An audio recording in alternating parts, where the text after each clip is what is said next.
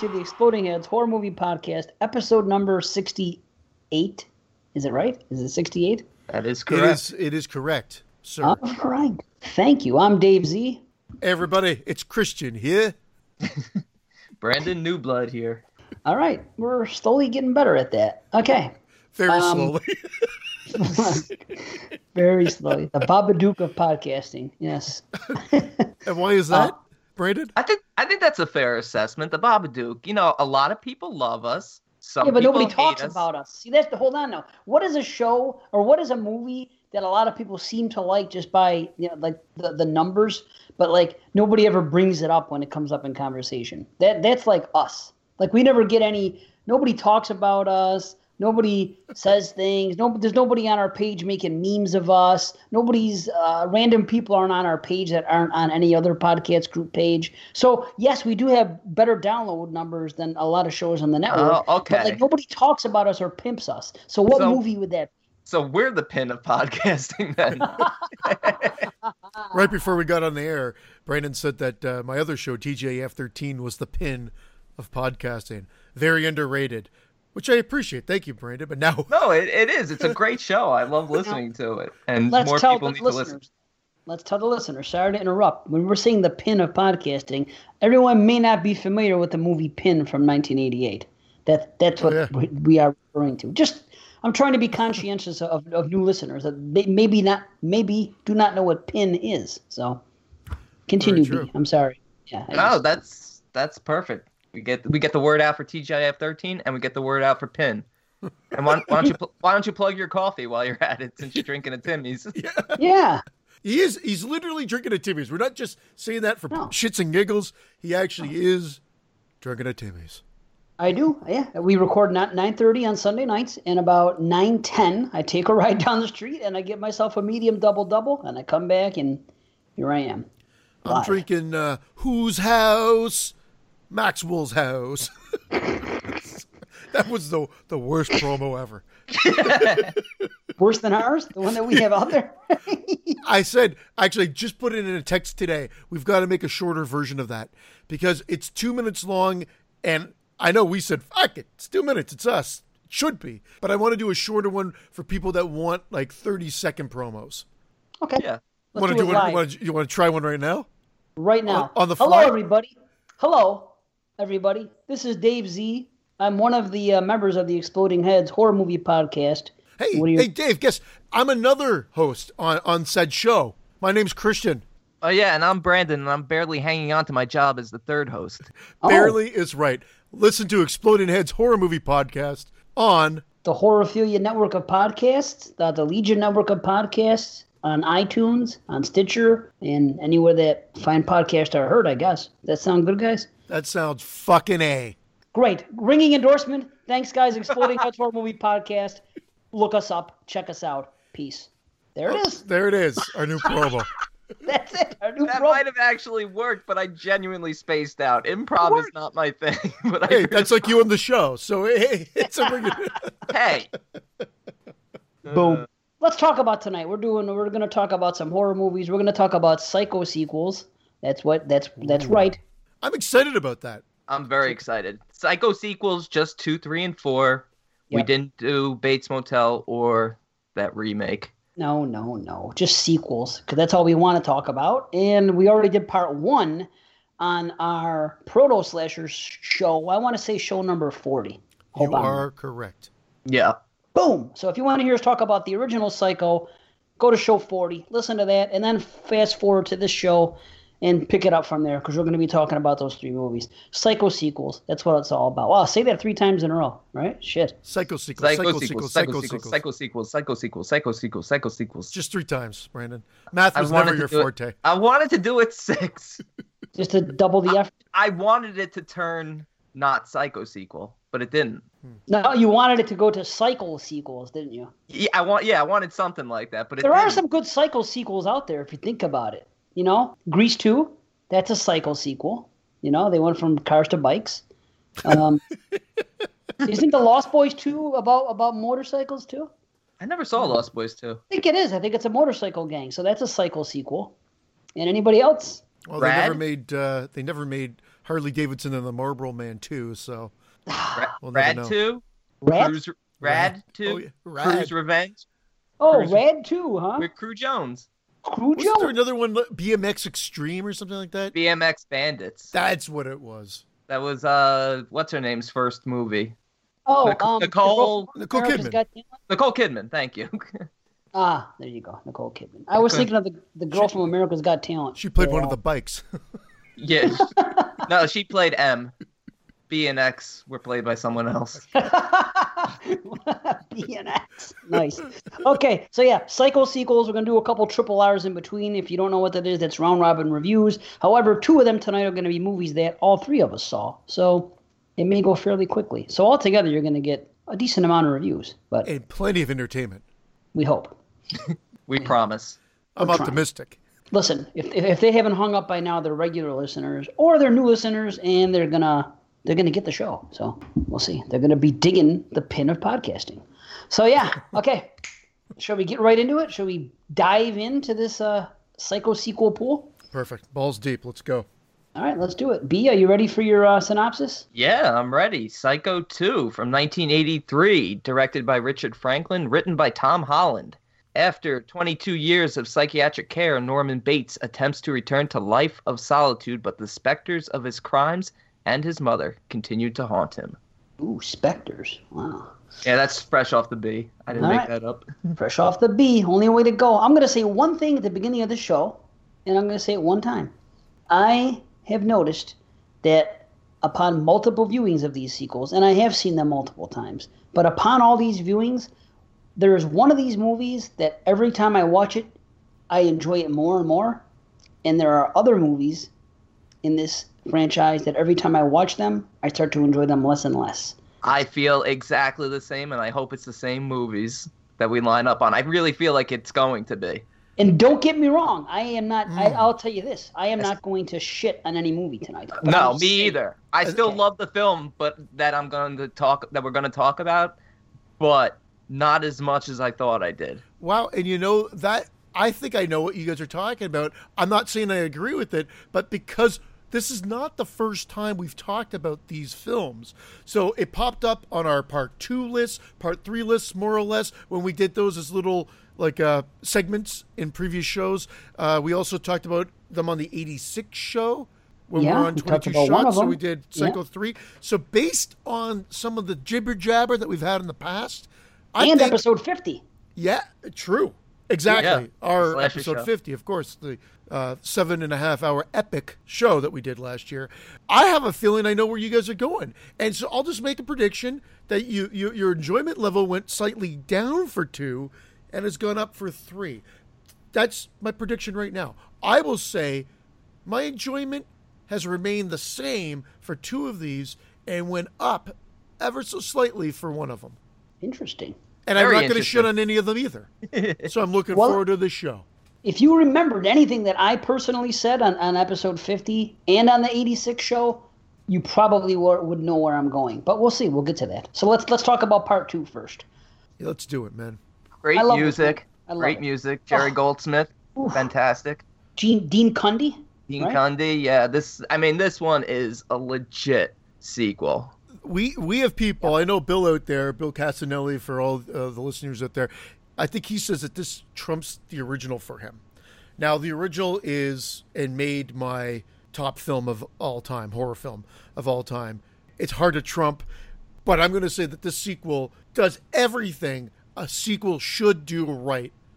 I, I can't believe how great, how much effort was put into this from the concept to the script. The fact, imagine they didn't get Anthony Perkins back, like initially. Oh. it was going to be a made for TV movie.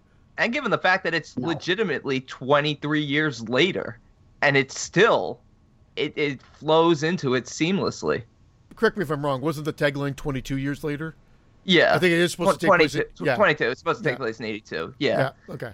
Come on, Yeah, twenty two. cool. How could you not remember that magic number? No, That's I knew it was 22 years later, but it came out in 83. So I'm, I'm just saying it's 23 years between the release of the first one to the second Yeah. one. Well, there you go. So you're right. Twenty three. It is. I, I knew he was right. I just wanted to make sure that you know people were going to call, be yelling at their freaking phones, going, "Brandon, what the fuck? It's 22 years later." But No, I- I we're just clearing it up. clearing Yeah. shit up over here. G- gotta cover our asses. Cover our I asses. do clean- have clean a few. I will have a few questions throughout this review about certain scenes in the movie and who's responsible for certain things. Oh yes, and I have some.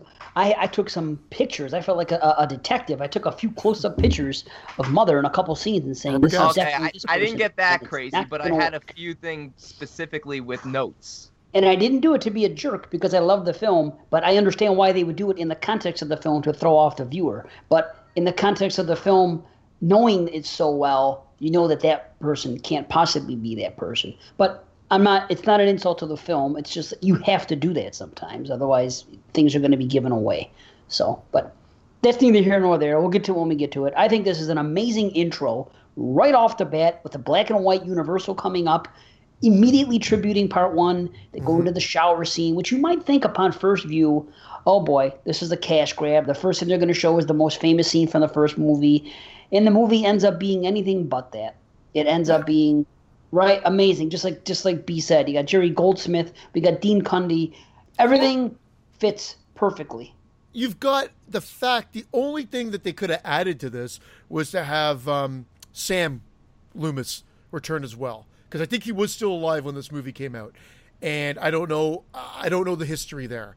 It may be on an audio commentary. I don't know, but you still had Vera Miles, and Great. And that that's what sells it. So you have Vera with her child, Anthony Perkins getting out. Norman Bates has been released. He's coming back after 22 years. What a great idea. And the fact that it talks about that rehabilitation can a killer truly be rehabilitated and re enter society? I mean, it plays around with that those themes as well throughout the whole, the whole movie. It, it's just well thought out. Yeah, it plays around with that theme throughout the whole series, and I think that's what makes this series in particular far superior to a lot of franchises because, man, Norman Bates is one of the most likable villains, if you want to even call him a villain. agreed Because he's, I mean, I find myself rooting for him in every movie. I, I mean, Anthony Perkins is just phenomenal in this role. And you know what? You're right with the with the Sam Loomis thing, but at least, you know, they give the line when when the when uh, the police officer recognizes her that you know she asked about Sam, and he said that that she that he passed away. So, Yeah. so you know they- what?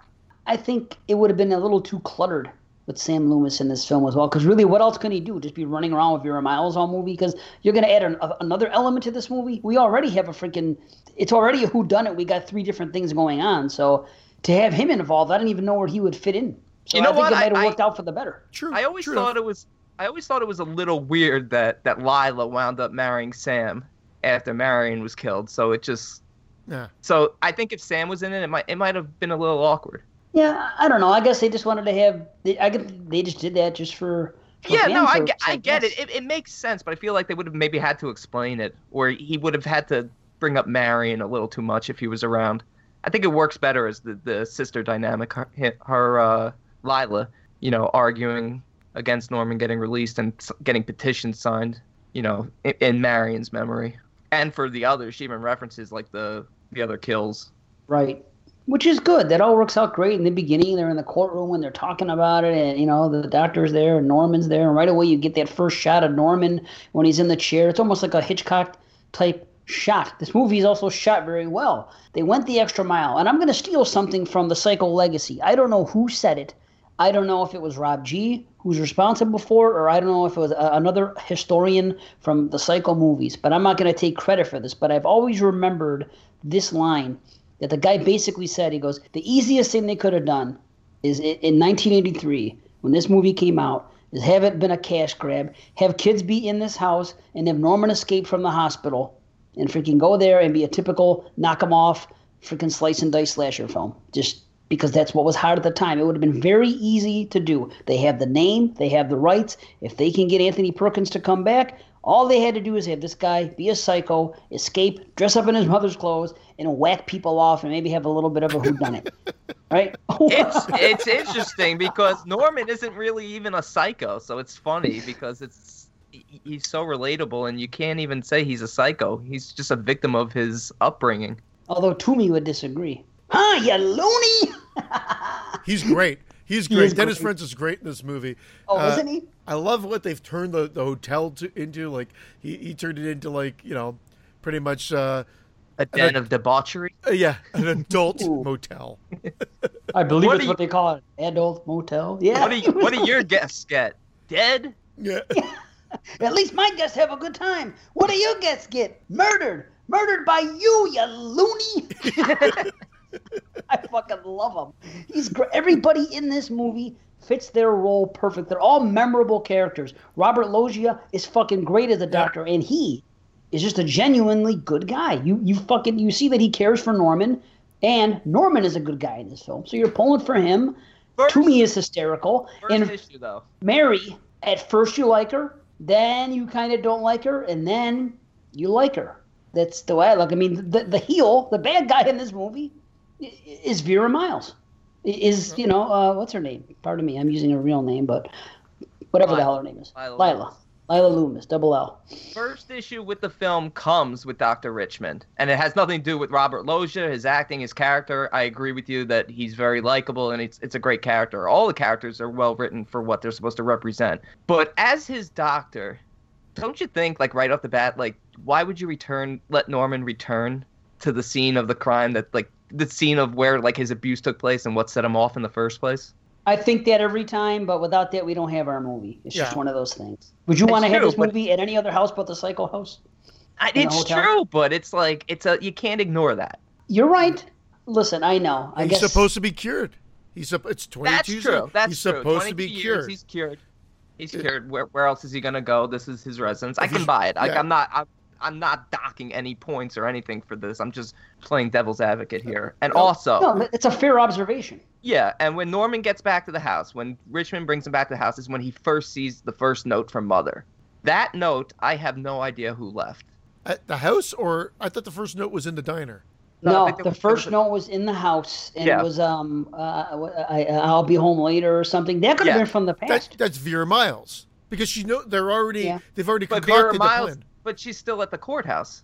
So you're saying she left it way before? Oh, they, they didn't just concoct this. Oh, he's getting it tomorrow. She knows it's coming, and I think she had this contingency plan to say like, we're not letting this murderer out. He killed my Okay. sister, and so they she concocted this thing with her daughter because the daughter's at the diner working already. Yeah, the like, daughter's too at many the diner. coincidences. Yeah, like- True. They said Mary- she's been there a week. Mary's at the Right. diner. Mrs. Spool is at the diner. Uh, so who who is responsible for the note at the diner then? See, I'm thinking it's Mary only because we learn in the end that Mrs. Spool doesn't want to drive Norman crazy. I think it is Mary. I think I don't think there's any question about it. Actually, I Okay. watched this scene with intent this time for one reason only, because the note gets lost, and I Yes. wanted to make sure. I, I I I watched. I paid attention to everything that was going on in this scene, and of course you see that the note does fall, and when he goes over there, his shoe happens to be on top of it, and that's all very believable. It's a short note. You see when the note gets knocked off, so it works. I'm getting notes from Mother. He turns around, he panics, he he fucks with Toomey. The only thing that doesn't work, I hate to say this, but Mary, if Mary put it there, she's kind of talking out of both sides of her mouth because she is in the bar and drunk Toomey comes in and he's harassing Mary. And Mary says, You want to know how Norman is? Better than you'll ever be, you fat bastard, or something like this. So Fat she has boy. already taken the role of defending Norman. So if she is defending Norman, why is she at the same time putting the notes on the thing? That's and that's a minuscule complaint, but that's all I'm saying. That's the only issue with that. And I think, I she- think it's- Oh, sorry, Brandon. Go No, ahead. go ahead. I was I was gonna say I think it's real simple. I think she feels an obligation to her mother. I think very quickly That's on it. she starts to sympathize with Norman, and she's sort of torn between her mother and Norman the whole movie, obviously. That is exactly, fair. Exactly what I was going to say. That And you guys agree, Mary put the note on there. That's what Yeah. I think. Well, yeah, and it's funny. The only reason I was looking at Mrs. Spool's reaction is she really doesn't have one. So that's why I just assumed it had to be the mother daughter. Well, yeah. And what does Mrs. Spool have to gain by fucking with him anyway? Her job is to defend him. She knows that they're fucking with him. So, Yeah. you know what I mean? She she thinks she's the mother. She's taking the role of mother. She's not gonna mess with them unless she legitimately says something. But what does she care if Mary comes in the house? I mean, although she would care if Mary's coming in the house because she knows that she's fucking with her. So maybe Mrs. Spool could have done it just to keep the girl out of the house. I don't know. Just throwing it out there. Just occurred to me now. Because doesn't the note say don't let that whore come back in our house or something like that? Or am I wrong? It does say that. Ah, maybe it is Mrs. Spool then, because she knows that Mary's messing with her. I don't know. So either way, it works. That's exactly what the note said. Now, now I think you might be right. See, well, the thing is, it works no matter who it is. So it's cool either way. It doesn't matter. It works. It works for both purposes because that's what's yeah, great about it. Could movie. it's either it's either a warning from Mrs. Spool or just a mental fuck from Lila or Mary. So either way, you're right. It it, it works. Which is cool. See? Yeah. Nice. I never thought about that till just now, but all these years I just assumed it's Mary. But again, when you're reviewing you know, certain things that I, I paid closer attention to this time around, I'm like, okay, let me, if there's any questions in this film, because I do have a very few, few, as much as I adore the film, and I do, there is, I do have a few small questions, but none of them were pertaining to that scene. So, so we're okay. You know Well, what? I, mean, I, I think it goes from as the movie progresses to to what degree they're they're taking this to make all things point towards Norman losing his sanity. I, and I'm pointing to the the guy getting killed in the cellar, the lo- the boy. That's a great boy. scene when he's locked in the attic. Great scene, but I mean Yeah. that that's a scene where I think many detractors of the film will point towards as saying, okay, really, they're they're going to this extent to prove he's insane because you're pointing to that it would be Vera Miles doing the killing. But we know it's not Vera Miles doing the Exactly. killing, Exactly. which is great. but Oh, I see what you're saying. You But think then that we a get person a- watching it? Yeah. Okay. But then, okay, so we'll, we'll- I mean, we'll, I mean, I, I don't know. We never go linearly when we're talking about these films, so I figured we could jump all over the place. So that's Mrs. Spool. Yeah. Mrs. Spool commits every murder. Ex- well, Except- there's where I'm going. The last one. Yeah. There's where I'm going with it. Is that because of that? This is where the detractors come from because she's a very old lady. And this is who is in the basement. Look, that is the killer in the basement that actually does the killing. Looks I like Michael. Myers. It does, and it's really creepy. I don't know why it's that's making me very unsettled. Yeah, Yeah. it is creepy, but you know boy. what? It, it's definitely Mrs. Spool, and she she was definitely older, but I think still capable of surprising and killing someone. I mean, the kids were terrified and stuff. I think the main issue people could have is okay. So Mary and Liar, Mary and Lila are enacting their plan to drive Norman crazy by showing him the bedroom all made up. Then they lock him in the base in the attic so they can switch it back. So they're doing that whole plan. How Right. is Mrs. Spool in the house to kill the kid? Why not? Mrs. Spool is watching them the whole time because that's what she says. I, I knew that they're messing with you. I'm making sure it's not going to happen. So Mrs. Spool is always on the case, so to speak. Yeah, she's always there, and she never gets seen because she's the one looking through the peephole. That the time when uh, Mary runs out and she thinks it's Norman, and then she walks down the stairs and sees him playing the piano, which happens to be a great scene. I love the way she looks at him. Oh, I I love that. I You love the connection between Mary and Norman, and it was interesting because I read the uh, the IMDb like trivia, and it said that Meg Tilly like had no no idea about the success of Psycho, never saw it, and so she complained. She Yep. said, "Why did why is Tony getting all the uh, attention?" And he wanted to fire her, yep. but half the scenes were already shot. I didn't know that, and I thought that was just a great little trivia tidbit because their connection in this film is by far the best connection of of any of Norman's female counterparts in any of the film. Perkins wanted to fire her. Oh Yeah, yeah, yeah, yeah. because yeah, yeah, this is a, a a major thing. They didn't get along. Anthony Perkins wanted her fired because, just like B said, she was complaining. She was like, "Why come he's getting all the attention? Why is he so special?" I don't know what the deal was, but there was. Uh, they did not get along because she complained. So you have two people that in real life are not getting along, but you'd never know when you watch the film. honestly, I had no clue. Again, I, it's funny that I feel like I've watched this movie so many times, but I have never really researched it. I didn't know they didn't get along. You really should watch the Psycho Legacy. And I've watched I've watched the Psycho Legacy twice, and I've watched on on the Scream Factory Blues. I, I've watched all the extras, and you know. Well, that's it. I don't have those. I just have. yeah, I don't. uh, I, I don't the- have them either. I have that four pack, which is actually a good DVD. But I'll tell you that this, I don't watch enough special features and enough documentaries about these films. So I mean, it's it's interesting. Sometimes the stories behind it are are more interesting than the movies themselves. it's very interesting in this film. And I'll say one quick thing about this film. This film does something that the others do in this series, but I think they do it the perfect amount and not too much.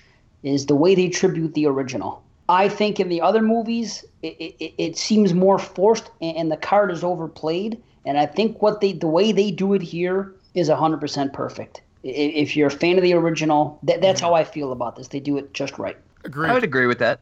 Yep. You know, another shower scene, uh, certain lines that he says, certain, but not overkill. Not every other line like they're doing in some of the other ones where it got to be a little too much for me. You know, that little nod to, to Hitchcock with the shadow on the wall, which was is really cool. Yeah. Just certain things. You know, it just I could go on and on.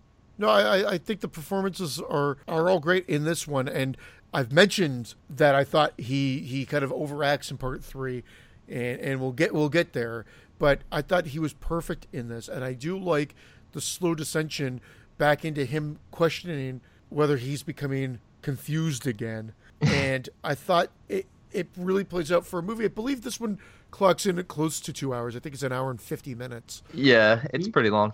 It, it doesn't ever feel long No. but but there there's a lot to it. You're talking about nods to the original, the swamp action again, like they they go to the swamp, and those are the things that that make this shine. Because you're right, they could have taken the the quick jack easy way and just made it a straight out slasher film, and there's a lot of thought put into this behind it. And I think that comes from Tom Holland writing it. Uh, Yeah. again, another thing we may have mentioned before, but isn't it kind of funny how the first one there wasn't enough of faith in it that at one point Hitchcock thought it was going to be part of his Alfred Hitchcock Presents or was going to be made for TV, and then he said no, we're going to do it with a TV crew with a lower budget, but he made it a feature film. And here we are with part two. They weren't sure if Anthony Perkins was going to come back, and they were going to make it as a made-for-TV movie because there wasn't that much faith in a sequel. And yet, then Anthony Perkins came back, and they made it into a great theatrical film. I think I saw two before one, to be honest with you. And you know what? As far as this movie's effect on society, a lot of people still to this day don't even know this movie exists. They think of Psycho. They didn't even know that there's sequels. To this day, no one knows about them. Oh, dude. That's a shame because they're really Yeah. solid. They're I don't really- mean hardcore horror fans like us. but- Yeah, that's true. We're we're surrounded by people that know so much about horror, but I think a lot of the mainstream don't don't recognize that Psycho. Psycho No. has sequels. Psycho My has- aunt, Psycho sequels. My aunt is watching Bates Motel right now. Um, my aunt is like 66 years old, and she's watching Bates Motel, and she's in love with it.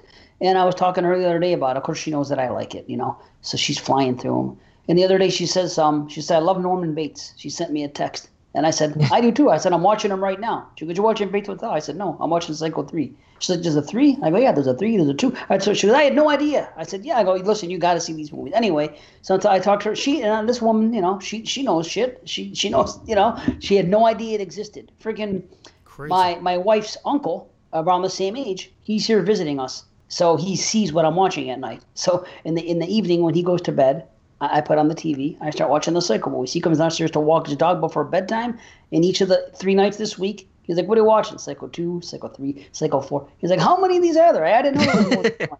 you know what i mean so You should have told your aunt there was no Psycho 2 after you told her you were watching Psycho 3. That would have freaked her out. Yeah it would have been like the other movie we're going to talk about later part 3 in 2d Yeah. She probably was wondering why Vince Vaughn isn't in any, any of them. i wonder i wonder if anybody knows it was remade probably Oh. not oh, yeah, I'm sure they do. Did you, did you guys notice in the movie that at one point Norman refers to his mother as Mrs. Bates? What part? I forgot where it was. It was towards the end. I think it was with uh with Dr. Richmond or something. I think he does. I think you're right. and I, I wish I would. I just I found it comical. Some of some of Norman's delivery is funny. always has been. It was Yeah. funny in the first film. So I found it more so in this one though. You know, even the the I don't kill people anymore. Remember, but the funniest is when he's standing over Mary with a knife. That's when he's like, uh, "I'm becoming confused again, aren't I?" And she's like, "No, you're not." He's like, "Don't lie to me, not you." And he's got the knife. He's like, "Yep, you're confused." Instantly, and that I'll tell that- you what. She wasn't afraid of him until the. That, that's why I'll give her credit. She's gonna sleep in a room next to this guy, with a knife in his hand, and be comfortable doing it. And she's she's telling him not to be scared because he's locking the door because he, he's afraid of what's on the other side of the door. She should be the one that's scared, and she has she does not believe for one second this man is capable of murder. And when this movie starts, and knowing that you know she's the daughter of Lila Loomis and all that, think about how far she came in in that short of time just just by hanging out with them. I think it's really cool. Yeah, they developed such a strong relationship. In fact, that was one of my favorite scenes in the whole movie when uh, when they're embracing in the bed and he's he's crying and he's talking about the uh, cheese sandwiches. Oh yeah, I cool. I love that scene. That's a that's one of my favorite scenes in the whole movie. That's I- where I that's where their relationship felt completely genuine. And you know, the scene with the knife is shortly after that. I, I understood it. She she felt guilty because she felt like she was responsible for for what's happening to him, for him becoming unraveled. She never felt threatened by him, just worried for his own safety. Well, she should feel guilty because that's when it happened. It was Yeah. when he got locked in the basement and freaking when you know, or locked. of me, locked in the bedroom and and the, and, and that shit happened with uh, you know the room was like this before and then the cops come to the house asking about the boy and everything else. All that happened and then that's when he had that breakdown. He said it's starting again. It was right then and then he changes. Then he gets the phone calls, and then all of a sudden it's mother, and it's oh, it's my real mother, and all this other shit. And then the doctor comes, and they, they dig up Mrs. Bates in, in, the you know they dig her up, which I don't think that would, would happen that that, mu- that many years later. It's but a cool scene. It's a cool scene Oh, though to yeah. see it. I mean, that's a great looking skeleton. But Yeah. I love the fact that, that he's so nonchalant about learning that he has a new mother. I didn't want to seem dumb before, but are you guys sure Mrs. Spool killed that kid in the basement and it's not Vera Miles? Because why the fuck would she have a knife and the wig? And why would that picture look the way it does that you showed us if it's supposed to be Mrs. Spool? And why does she get so mad at Meg Tilly or Mary later when she's like, "Why did you say that you're with Norman all afternoon? Why did you like cover for him?" She gets so furious, which is why I asked the question that and why I, I said about the detractors. But then you guys kind of made me feel like, okay, I know Mrs. Spool mentioned she's crazy and and may have something to do with it, but I always thought that Vera Miles or Lila, Lila Yeah. Loomis was responsible for that one murder. Now, even when uh, Mary brings up these certain debts and like and and asks her mother about where she was, like she she doesn't even she's not even aware of these things. And and Mary's talking about how there's someone in the house. She's becoming paranoid herself, uh, even though it turns out that she's not. But I was totally convinced that it was Mrs. Spool. I was too, but I, I'm so glad you brought that up because that's my note, and that's what I thought about as I'm watching it. Why would it be necessary for for for, for mother to carry a knife? Well, Mother 'cause- didn't carry a knife. But yeah, she has the wig, the wig, and a knife under that brick. yes, And I'm I like, know. there's no point. Like, so to dress up in the wig in the window is one thing, but to have a butcher knife right. is is it to throw the viewer? Is it to throw Yes. them off again? That's- I, I know that's why I always said, well, that's kind of weird that they went to such extreme, and maybe she's protecting her daughter, not telling her to what extreme she's capable of going to try to get uh, Bates back in the loony bin.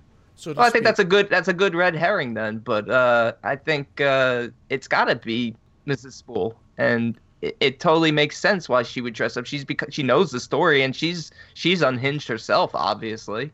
Well, it, it is got to be Mrs. Spool because then then she does get a butcher knife right through the fa- head, right in the mouth. Vera oh, Miles what does. great! What great! ki- What a great kill! All the kills are good. Every Oh yeah, Doc, Doctor Richmond's is is freaking brutal when Oh. he falls. Oh, my god!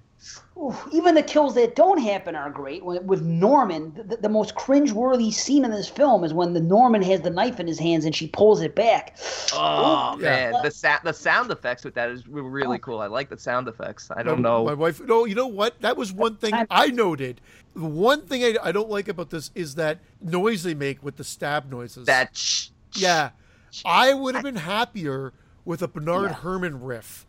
I know that you know what you got to give them credit. They they avoided the ring ring, except Yep. for the opening Yeah. shower. But I would have been happier with that being a Psycho sequel. If any movie's going to be able to use it, it might as well be part of the franchise. And I wasn't very fond of that noise that they used. I just it made me cringe with that noise. I didn't mind it, but if you're if Bernard Herrmann had put in a, a riff, I wouldn't have complained Or, either. or, or they just did a, a variation, like Jerry goes Yeah. with, they did a variation of it. Would have been fine.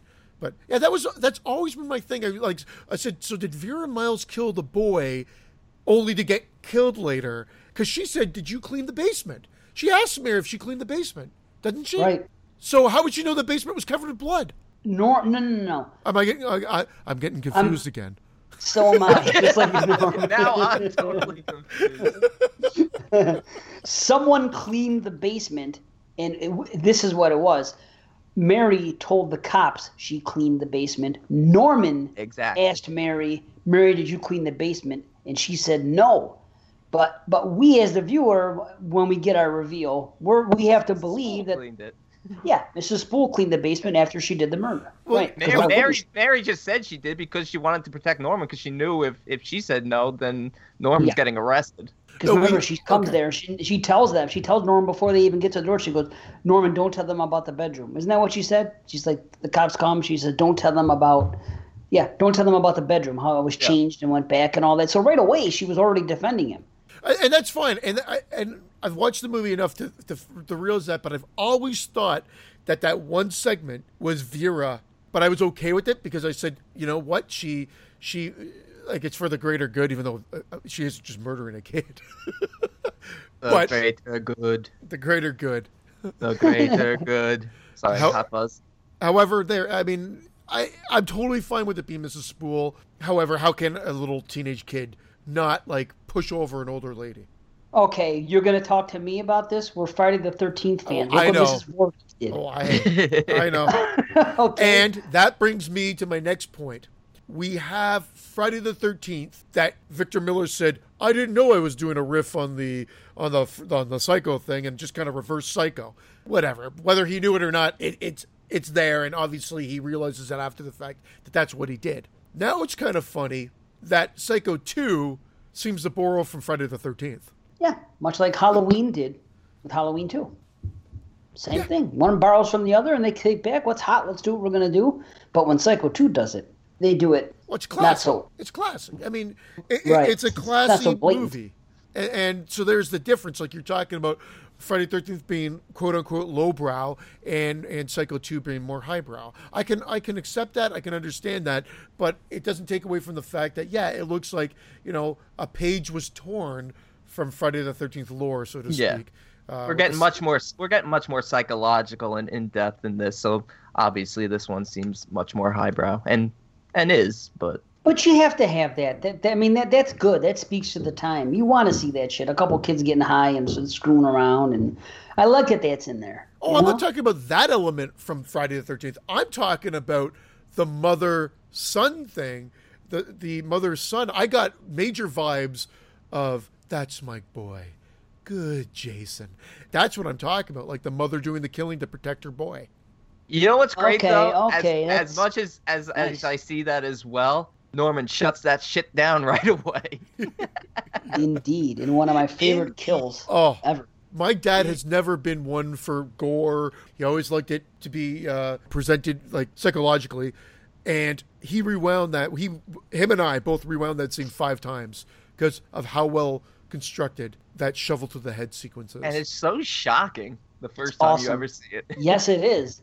A- And the way it looks, how we get to get the shot from above when Yeah. he's walking. Oh man, everything about it is great. And did you notice that he was waiting for her? But what was he making? Toasted cheese sandwich. Oh. Yeah, she, yeah. he's- oh, uh, I didn't notice that. Wow, that's awesome. He That's was cool. making toasted cheese sandwiches because he knew mother was Oh, coming. didn't was he offer there her to share his sandwich? Yes, he did. Oh, that's cool. That's Yeah. awesome.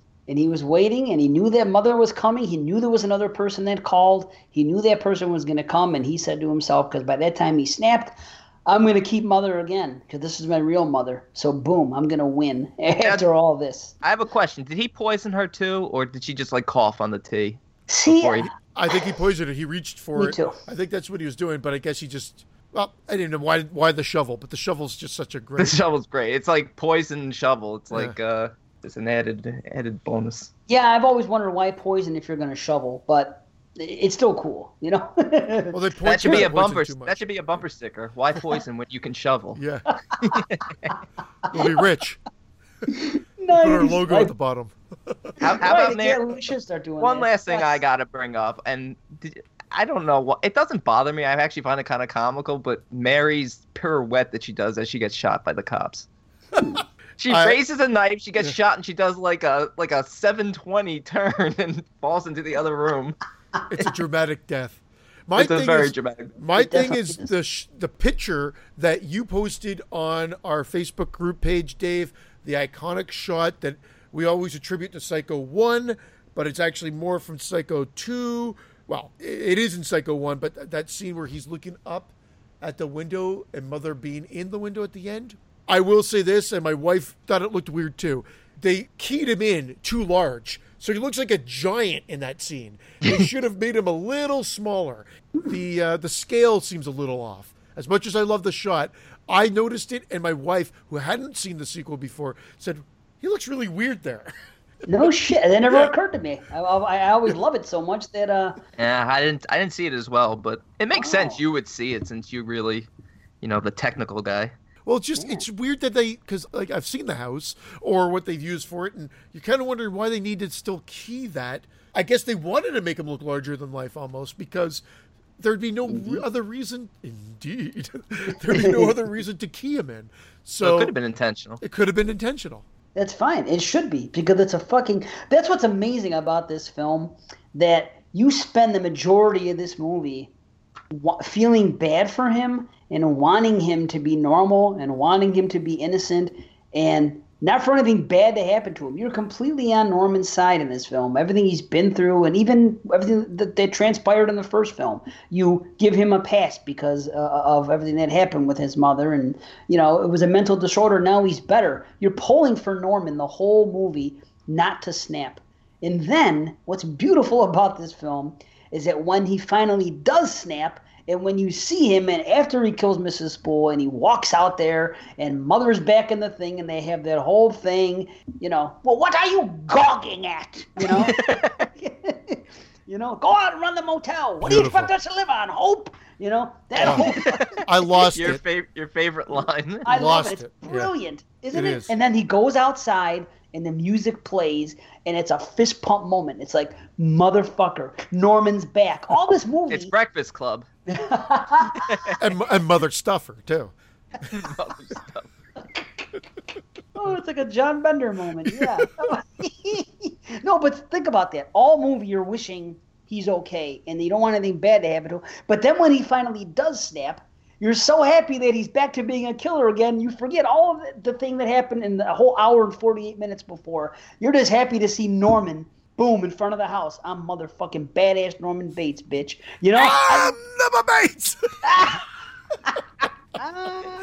That's when he should have screamed up into like a Malachi moment. I'm Number Bates to the sky. Ah. and that's why I love that scene so much because it's the return of Norman. It's it's so badass. I love it. It's I, I'm so happy they put it on the poster. Should have Oh. a ah. bolt of lightning hit him right there. Oh no, this isn't Jason Lives. What the fuck? I'm That's how. Norman comes kidding. back in part five. Yeah. yeah, son of Norman Bates. Yeah. Okay, let me throw something at you guys. Nobody brought it up. Throw it out. Mary. Mary's setting this whole thing up on the phone. Think about that. Were they that smart? Like when, when Norman first walks into the uh, you know the back of that diner the very first time, Mary is already having an argument on her phone Yeah. with her boyfriend. So did she really stage that to happen right when he came in because he was being introduced? And it happened the second time when Norman leaves the diner, his first night of employment. Soon as he's walking out, she's on the phone arguing with with her boyfriend, and she hangs up mad, and he approaches her and offers her a place to stay. Is that happenstance, or is this woman? Are they that damn good that they they, they programmed it or per- they prepared Not, this on- that not only are they that damn good, but she even goes so far as to leave to go stay with an imaginary girlfriend, and then comes back and tells Norman that the girl that she can't stay with her because she's always having sex with her boyfriend. Well, I think I think some so of it's it, all. I think it's all made up. I think some of it's made up, and some of it might be legit. I think there's script script. I can't speak tonight. Script Good. conveniences. So I think obviously she doesn't know when Norman the fuck is coming into the the diner.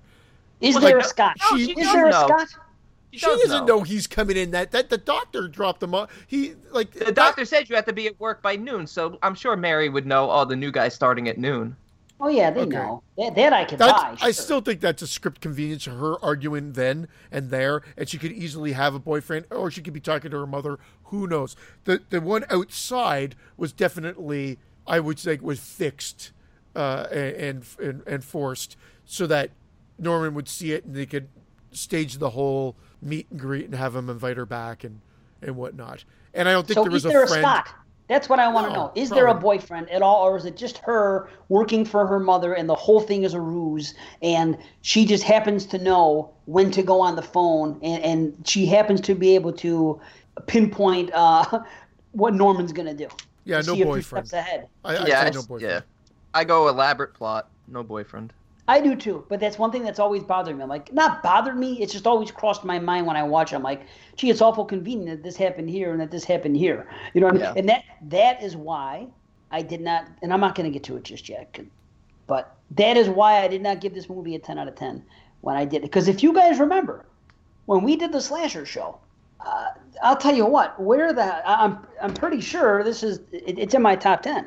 It was in my top 10. You know what? Let me let me look up my exact. Uh, I, I think Psycho 2 made all of our top tens, no? Spoiler alert: It's in our Hall of Fame unless someone's changed the rating tonight. Which Right. you think we have. Yeah. Right, right, which you th- think we do have. Now that Let we've talked about it, though, I don't think that anymore. It was my number eight. It was my number eight slasher. I want to say it was my number nine. I don't have my list, but I really want to say it was my number nine. and I gave it a nine point five, and I don't change. I, I still give it a nine point five, and I said on the show, it's not Psycho, it's not Part One, but it's not that far from it. I, I can't give it a ten for those slight plot inconveniences that we've said, but it's still a nine point five for me, and I still love it, and that's all there is to it. It ranked number 17 on my 50 best slashers, and I gave it a 9 out of 10. And I still give it a 9 out of 10. I, and I have no problem going higher. I But you know what? I wrote 9 out of 10 down for tonight. I'm sticking to it. And this is why I made our Hall of Fame because I'm pretty sure I gave it a nine and a half, and I'm still at a nine and a half. Those minor quibbles just keep me also, Dave, from giving it a ten. Stunning film. Absolutely, and and and, and they are minor, but what a what a great film. And there's a couple small things that I I picked up this time that with flash not flashbacks with tributes to part one. You realize when when Lila Loomis get, gets killed, it's uh it's almost the same shot uh, as when um the the shower scene with her sister. When the Uh, knife comes down, her mouth opens up. The Yeah. whole there's like certain yeah, there's similarities there. Another similarity is at the end when in part one, remember, of course, you know Norman's in the thing. He gets the blanket, and he said in this one he has his coat draped over him when they're explaining things to him. He's not wearing his coat.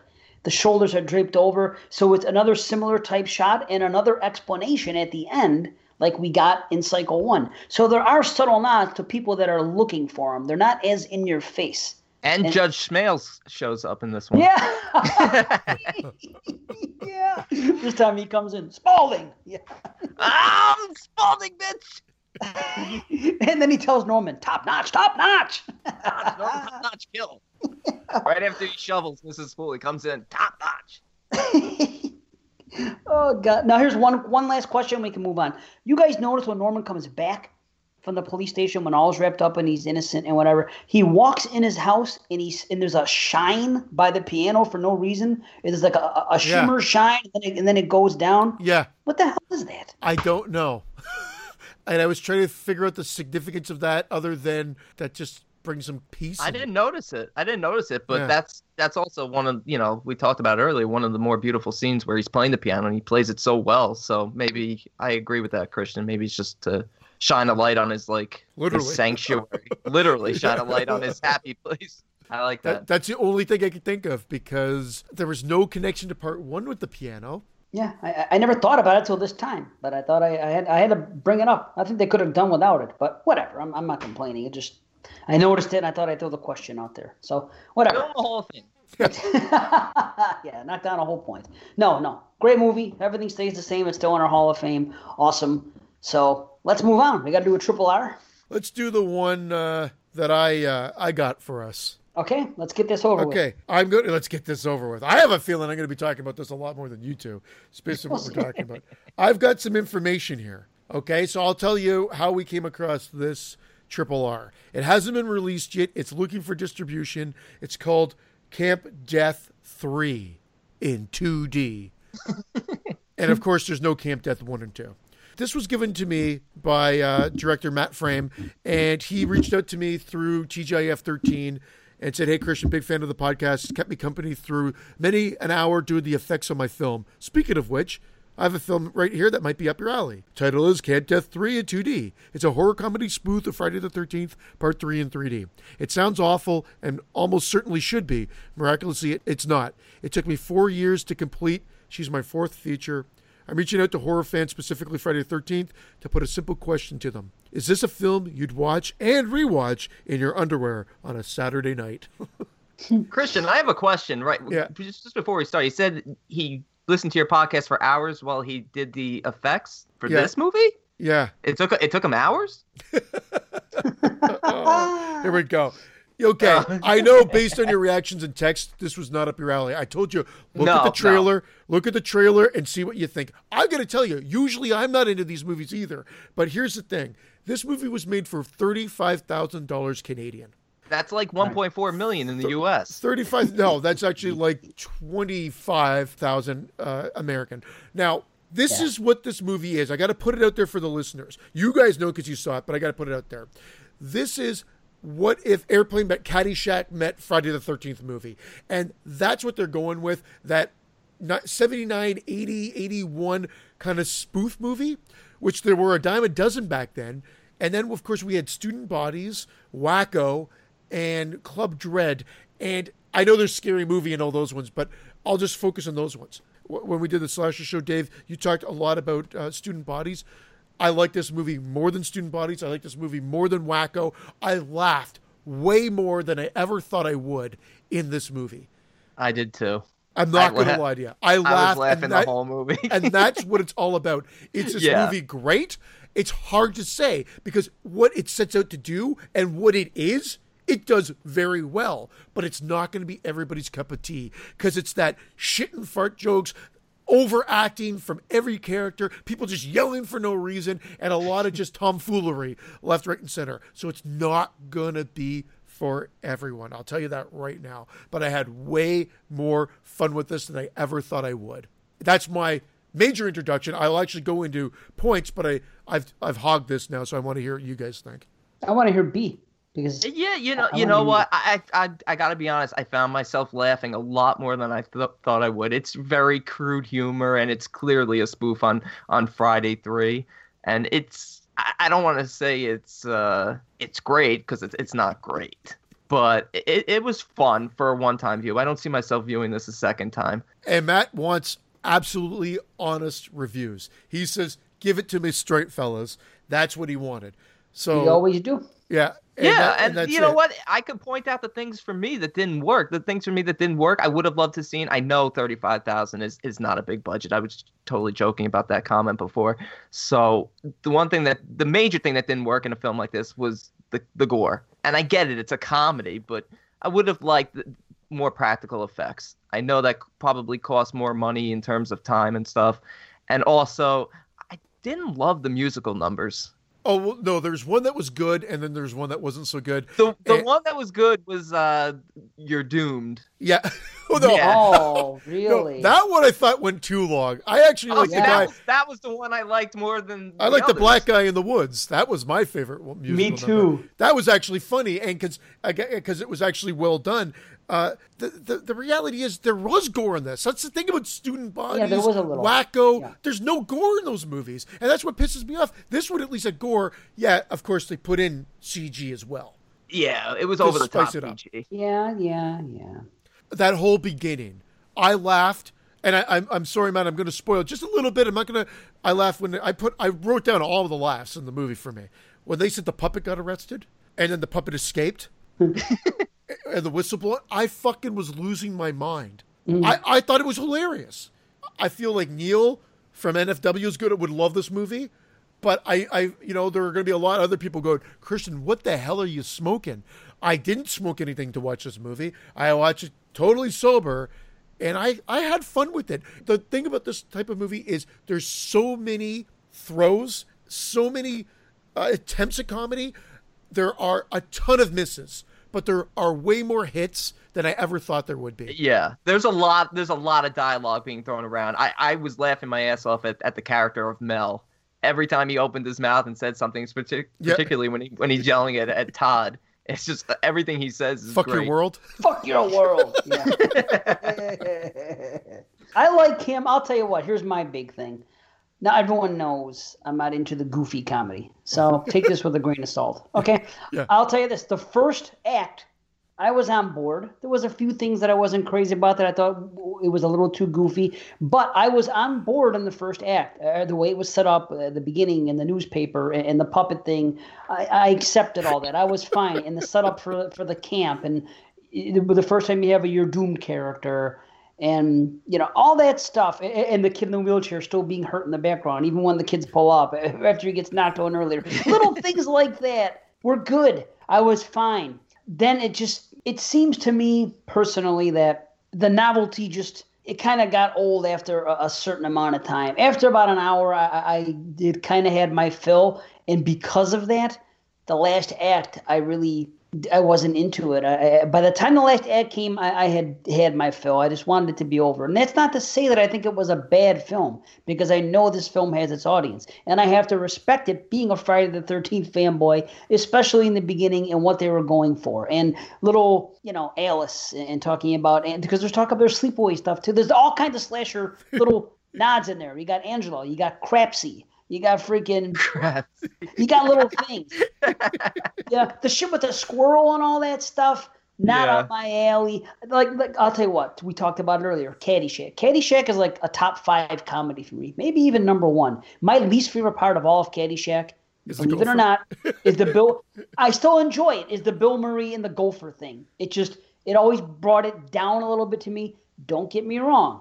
It's still a 10 out of 10. Just like Creepshow to me is still a 10 out of 10. But I'm not 100% crazy about Jordy Verrill. You know what I'm saying? So I accept it for what it is. But if, it, if, if, it's a movie I love and I get tired of that, that chasing stuff real quick, a, a movie that I'm just learning, I'm not going to be into it as much. But I do like that character. It just went too far sometimes for me. That's all. Like, I, and it's not going to Just just be did. you, and that and that's okay. This is one of those whacked out comics. I agree. It's too long for its own good. They should have trimmed ten minutes out of it because there are so many sketches that are just there for for no reason. Filler, which is for filler. and- yeah, and- you're doomed. It, that took it down. When that You're Doomed came around, that was when I checked out for good. A- after that whole dance thing, it went on for like five minutes. It, it didn't didn't explain why. I'm not saying I need an explanation in a movie like this. It was just like I don't know, just like a like a sketch show was doing different things. And let's just See, I, this I in. enjoyed that's that, that yeah. segment better than the the other guy singing in the woods. That's funny that Oh, you say that. No, but. I, I and Like that some of the stuff was good. It was that's what I'm saying. It was right out of an '80s movie where you're like, why the hell was that there? But when they're clean, when the the wheelchair guy's cleaning the pool. And he's just going, he's literally going Yeah. back and forth with the broom like electric. and I thought that was hilarious because it was like right out of like, um, you gotta put one foot in front of the other, foot, like Revenge of the Nerds, just right out of Yeah. like one of those movies. Uh, that's a callback to last episode too, by the way. Yep. Uh, and I'm not gonna lie, I've I've said this thing before, and I I gotta be true to myself. I thought the sound mix seemed a little off. I don't know if it was just our our screener or what, but when I was watching it, it sounded like the dialogue was almost too loud. And then sometimes the music drowned it out a little bit, and then there was a couple of pops here and there. They they love their loon sound effects, but I was okay with all that. All, all it seemed to be okay after the first kind of setup, and I don't know if that was just the screener or not.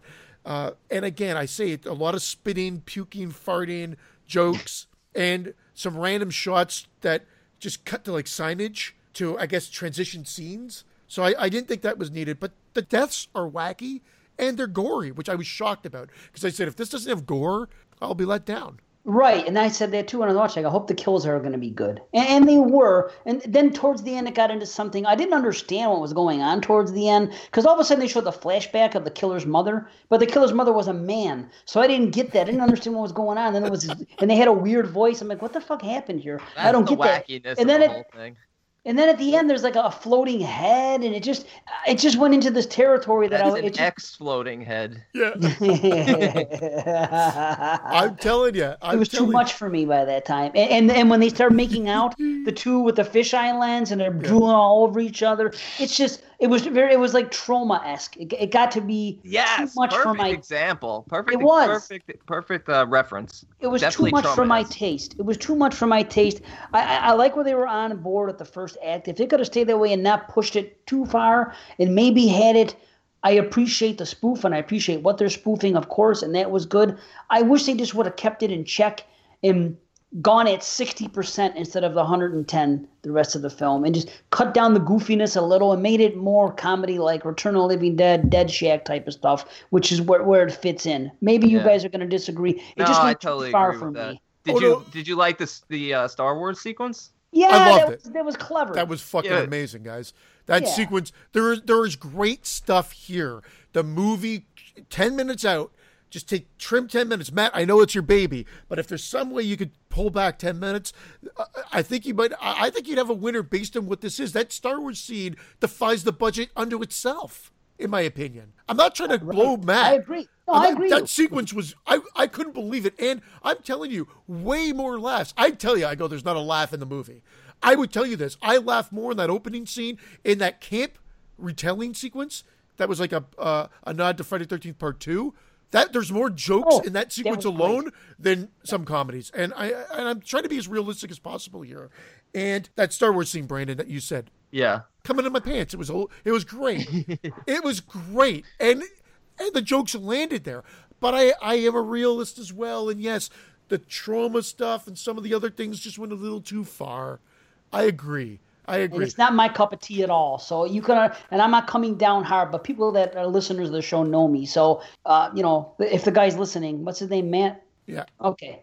That's just my personal taste. I know that there's an audience for this, just like there's an audience for freaking Poultrygeist, and that's not me. So I'm not shitting on anything. I, I'm, I'm, of course, giving my honest opinion. It's just a little too Troma esque for me, a little too overboard with certain things. I wish it was pulled back. If it was my film, it would have been comedy. This would have been pulled back. I bet I probably would have shaved, shaved about 15 minutes.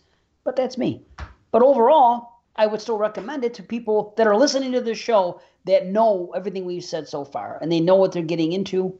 If you think you're going to like it, if you're into that type of uh, of film, then there's no reason you wouldn't like this because it's well made. And I'll say this: the sound design and the use of music is very good.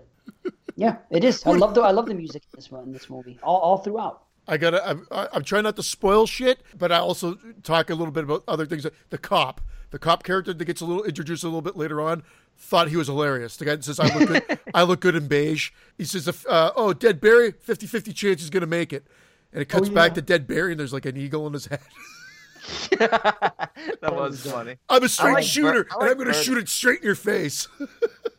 yeah. I then- liked Verda eating the Charleston Chew. I thought that scene was Oh, hilarious. see, that was my issue. That's another thing I don't like when when the thing at the when there when it's all over the place and on the I, girl's I don't know I why couldn't I even was watch laugh- it. I had to turn I was away. laughing my ass off at how ridiculous it went. It just it went on for way too long, but I was laughing so hard. I thought she was hilarious. The movie made me laugh more than a lot of comedies, guys. This is not my cup of tea either. To that to that extreme, Dave. To that to the extreme. I do like Troma, but again, I'm not a huge Troma fan. I like certain Troma movies.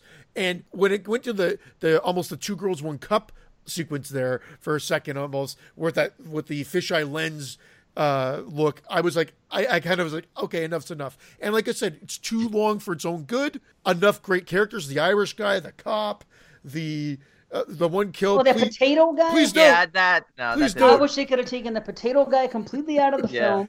I wish they would have taken both fisheye scenes completely out of the film, and it probably would have boosted the film a point for me. Well, definitely take the potato guy out. I, I just I didn't it didn't make me laugh. No, it was too much. It was too much for me. I, I did laugh at one of the one of the scenes with the potato. I'm not gonna lie. and the, I'll just say one other thing. Again, I'm gonna keep this very cryptic and vague. That one death. Please don't. No, don't allow me. and again, I, I there's no context to it, but it's essentially that the killer's not doing the killing properly. oh yeah, I didn't get that. Was that what was going on? He was, Yeah. So forget it. I won't. I won't spoil it. That's it. So I thought that was kind of uh, ingenious as well. And you know what? I, I hope you find uh, some distribution for this. Uh, and I'm, I'm giving it a half head explosion. Uh, I'm giving it a mild rumble, and there is an audience for it. So I hope it does find distribution, and and there you have it. Yeah, there's definitely an audience for this, but I'm also at a mild rumble. All well, right? you guys are higher than I thought. I thought actually you thought you're gonna you say it was like a total fail or, or whatnot. No. I, I said you know what you're getting yourself into here, and and there is some great comedy sup- that it hits. I'm surprised Dave came in at a mild rumble because I'll tell you what, it's not my cup of tea either. But I, I couldn't knock it down below an average film because, like you said, Christian, I I was laughing way more than I normally do at comedies. Like it was so stupid, but I, I was laughing. Yeah. Him to him in the wheelchair trying to roll up the stairs. I like every little stupid thing. Like I'm just laughing my ass off. I'm like, this is so ridiculous. It's so funny. Yeah, mean- but I definitely felt it would work better if it was a little shorter. Yep. Yeah. Oh, I think we're all in agreement there. Uh, and again, Matt, I know it's hard. I couldn't even tell you what to cut out. It's your baby, but that's the thing. It's and you, it's even harder because comedy is so subjective, even more so than than anything else. yeah. And what we might think Yeah. come, it needs to come out might be his favorite scene, or someone Yeah. else absolutely loves it. So who I say knows? cut potato guy, but somebody might love potato guy. Well, yeah, Guy has a couple good bits. You know what? I'm surprised. Brandon, you know what this reminds me of a little bit? The movie that we shit on last year, but the, the comedy in, in this one worked better and other stuff because it's Friday the 13th related. It, it's more relatable, but it was kind of like Greasy Strangler type shit. And I can't understand why people loved that movie as much as they did. Again, that's not my type of humor, but other people like it. So it's like a Greasy Strangler type film. To me. You know what? I felt like this one, the gross out scenes were a little bit more pulled back than Greasy Strangler. I felt like the fisheye scenes didn't really gross me out. You could tell, like, when Mel has the poop in his mouth, you could tell it's a Tootsie Roll. like, it's so easy to tell it's yeah, yeah, of course. So Yeah. for me, I hated Greasy Strangler. I don't like over the top gross out shit, and like that got really nasty. not even just the gross out, but the jokes. Like that one joke that everyone was like, Porto, Porto, over and over and over again. And we thought, okay, it was funny. Porto, potato. Not, not eight times. That's what I'm saying. Yeah, that shit. The, the stuff that happened in this film, it was. That's what I'm saying. It reminded me of some of that type of comedy that some people might really love. Because like, Yeah, some people love that- the Greasy Strangler, and we did not. That's Yeah, all I'm saying. That's why. That's why we're saying there's definitely an audience for this. I, I think I'm probably if I was to watch the Greasy Strangler again, I'd probably come down even lower on my rating. I never want to see it again. Uh, yeah, that's the thing. I don't want. I don't really want to watch it again either. You know. And I shouldn't say I wouldn't watch this again. I really shouldn't because I, I, I, I'm not sure about that. Tell you what, if the three of us hung out, I'd watch it with you guys. That's that's a perfect. That's a perfect way of putting It's a it. party this is, movie. It's not a film. I'm not. Yeah, I'm not gonna watch this alone again. That right, exactly. Well, Matt, I wish you good luck with it. I Yeah, think you will find an audience. Best of luck. Yeah, Thank you for the screener too. Thank you. Yeah, absolutely. We'll be right back.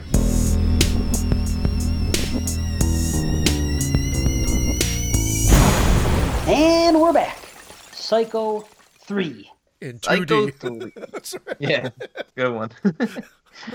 All right, from 1986, Psycho 3, Norman Bates falls in love with a fallen nun who stays at the Bates Motel alongside a drifter and a curious reporter. Meanwhile, Mother is still watching. This one is written by Charles Edward Pogue and directed by Anthony Perkins. Ah, man. Well, we did talk about this one. I'll, I'll, I'll preface this. I know I said it a bit earlier, but we did talk about this one on the 86 show when we were on Yeah. the 22 shots mashup episode. And I think we all came in high. It was all in our top 10 lists. It was. It's a great Yep. sequel. On that show, I made a lot of mention of I loved it, but I wish Anthony Perkins didn't overact. Almost he was too focused on his directing that he let the Norman character over uh, be a little overacting. I did not find it. This you know time. what? I On did that not show. Yeah. on Me neither. show- See? Isn't that weird? on that show, I was defending it, defending his acting, saying I didn't see it as Now what? overacting. Now I what? was on the 86 show, and now it's not that it's overacting, but I definitely see a quality slip from part two.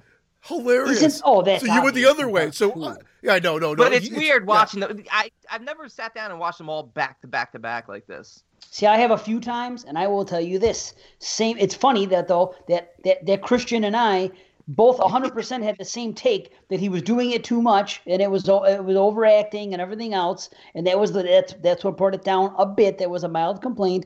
And you defended it, and now this time around Yeah. you noticed it, and it didn't bother us as much. No. However, one thing bothered me, and I noticed every time. I, I, it's to the point now because I've seen this movie several times and I am a fan of it, but it's to the point now where I really realize what the weakness of this film is for me. Truly, what there's there's two things. One, the overabundance of callbacks. It, it's overdone. It's it, they play that hand a bit too strong, and I wish they didn't. And that's a minor complaint. But the big complaint for me is I am just not into the female lead. Ah, yes, that's my major complaint. I do not only I don't want to say I'm not into her. She bores I, me. I don't buy the relationship that builds between Norman and uh, what's what's her name, Maureen. Their relationship bores me. I want Yeah. to cut out all the romance shit between him and her. As much as I love Norman and would like to see him have a normal relationship, and I get that, I wish it was with a more interesting person. Something about that that actress, that that character, whatever it is, just does not appeal. I to think me. it w- it works so well with the Mary character that here it just feels it feels flat and forced, even though he he seems to fall more in love with Maureen than he ever did with Mary. If Meg Tilly played Mary, or a part of me, if Meg Tilly just happened to play Maureen, maybe that would change everything. I don't know. You know, It's crazy that you Yeah. guys are saying that. I I've always found her to be. I I don't want to say miscast because she's not like she's a bad actress, but there is No, I just- something there.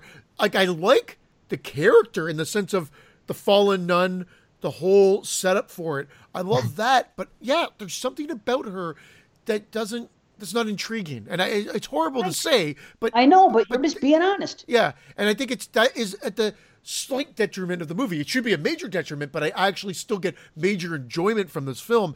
And in fact, I think it went up a, a notch, a slight notch from my last uh, review on the '86 show. And it, it, it's a fast-paced movie, and I do like uh, how they introduce her. And it's not just the callbacks to to Psycho, but to Hitchcock because you get some Vertigo kind Yeah. of callbacks in that in the clock In the bell tower? In fact, I Yeah. think it looks like when she's walking away from it, I swear it's the clock tower from Vertigo, but I could be mistaken. Uh, most be. likely I am, but it could uh, it could be. But it, that's how much of a callback to Vertigo I, I thought it was. I hear you, Dave, and it is it may be a little too much, but I think that was Mm-hmm. Anthony just Anthony Anthony. I like I'm on a first name basis, but Hey Tony, Yeah. Tony P. yeah, I think that was TP's. No, I uh, TP. I think that was just his way of showing respect to the source material and to the Yeah, I know. I get that. It just seemed. It was like they were trying too hard. It was like, yeah, we get it now. Okay, this and that and this. It was too much. Even the fact she's gonna have a fucking uh, MC on her That- freaking luggage. felt Who like does that, that- in 1986? It felt like that was the only reason they really needed her character in the first place was to see the MC to kind of set him off a little bit because I think the the showdown between him and uh, Duke is much more interesting. oh yeah, dude. Yes. I love I love Duke. Yeah, I like- those, those are necessary callbacks. That that's what makes this movie rich. I, mean that that's cool. The MC's needed. I think that that was cool. Uh, I'm just not necessarily intrigued by her personally, but I like that. That's the script. That's the story. I so you think it's just a casting thing? yeah yeah. It doesn't like again. I'm not. She's not bad. She's points. not bad. Yeah. But you just you maybe you wanted to see the character played differently because I I kind of feel I wanted to play it played a little differently. Yeah, Maybe and- it didn't. Maybe it didn't have to be a nun. Although I do love how they use the nun, the you know the uh, the whole religious thing to set up uh, mother saving her when she commits uh, That's when she tries to commit sequence. suicide. That sequence Beautiful. is, is Yeah. amazing. Yeah, it's it is. so well done, uh, and uh, it, it was. And I love how they take the story element of two and kind of twist that and say, "Oh no, that spool chick was just a nut." Yes. that, that, that spool thing is the best part of the film the mystery of what's going Yeah. on with spool and when they uncovered because another character i don't particularly i'm not over the moon for is what's her name The the uh, the dark haired the Uh, dark haired Venable, reporter Venable, yeah. i'm not over the moon for her either but i do like what she does when it comes to spool and uncovering of the mystery and finding out and and righting the wrong uh, uh, of the end of part two with you know Norman's mother not really being the mother, which a lot of people consider that a great wrong. I could take it or leave it, but I, I, I'm kind of glad they did that. And Perkins' direction is great, so I can't say anything about that. But I guess a little too on the nose would, would be the term. It was just mother, blood, blood. Eh, He even Yeah. did the lines the same again. That, that's she the ima- biggest misstep is putting that line in. They could have left that one out. Like when she dude. falls down the stairs, Ella Aberga, uh, I'm okay with Arbogast, that. that's a great callback. I but the agree. blood, blood is a little too much. I agree He, wa- with that. he wanted this shot in black and white, which Yes. probably would have made you guys even drop your ratings lower because then it would have just been even more like the original. Well, I respect it for that. I get that because remember, I, I was wowed at the beginning of part two how it's black and white with the Universal sign for tribute. That's fine. I would have knocked it down because of this, because the way he uses the colors in this film with the lighting, you know, it, you know our General Obava like was was fucking very good. So that would be lacking from the film. But also, if it was black and white, that could have also added to the charm. So I don't know if that would have affected my rating. Like I said, what does affect my rating is too, just a little too on the nose with the callbacks. It was just. Mhm. I don't know. I liked little things, the paper bag, and they, they they they even hold the freaking the camera shot with candy corn in his hand, so you see that it's candy corn again. It's just pull back the reins. You know, I think- I think that was- percent of it. I think that was him going. This guy's fucking offering me candy corn. I know what you're saying. You're looking at it like, okay, we got it. It's candy corn. I think that was Duke going. I'm fucking getting candy corn. This is what this guy's offering me, candy corn. I think that's why he's like, what the fuck is this? but I see All what you mean because I thought the same thing at first, but then I took it as, oh no, that's him going fucking. Really? It's just nice to see another grown man who eats candy corn because I love, I fucking love candy corn.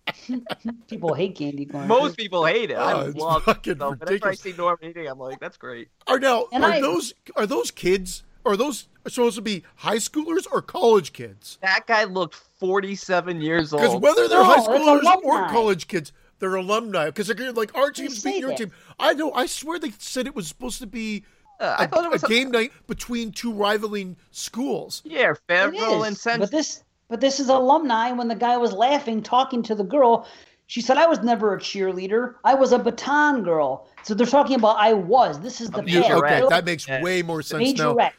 Oh, Yeah. thank you. This is like ten-year graduates coming back for the big game. Like we have a big game out here. It's like a, one of the longest rivalries in the Good history of high school. because I'm with C. I thought they were like supposed to be high school or college kids. I'm like, these people have not.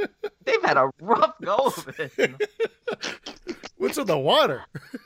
Oh, But all man. the stuff kills the slashing. See, I'll say this. I could see why Norman is acting that way and eating the candy out of the bag again and doing this because he's back to Norman from part one. We know in this film that you know that he's back to killing. There's no mystery of part two. Yeah, well, this is only a month after part two, so the the events at the end of part two have completely set him off. So all his motives in this completely make sense.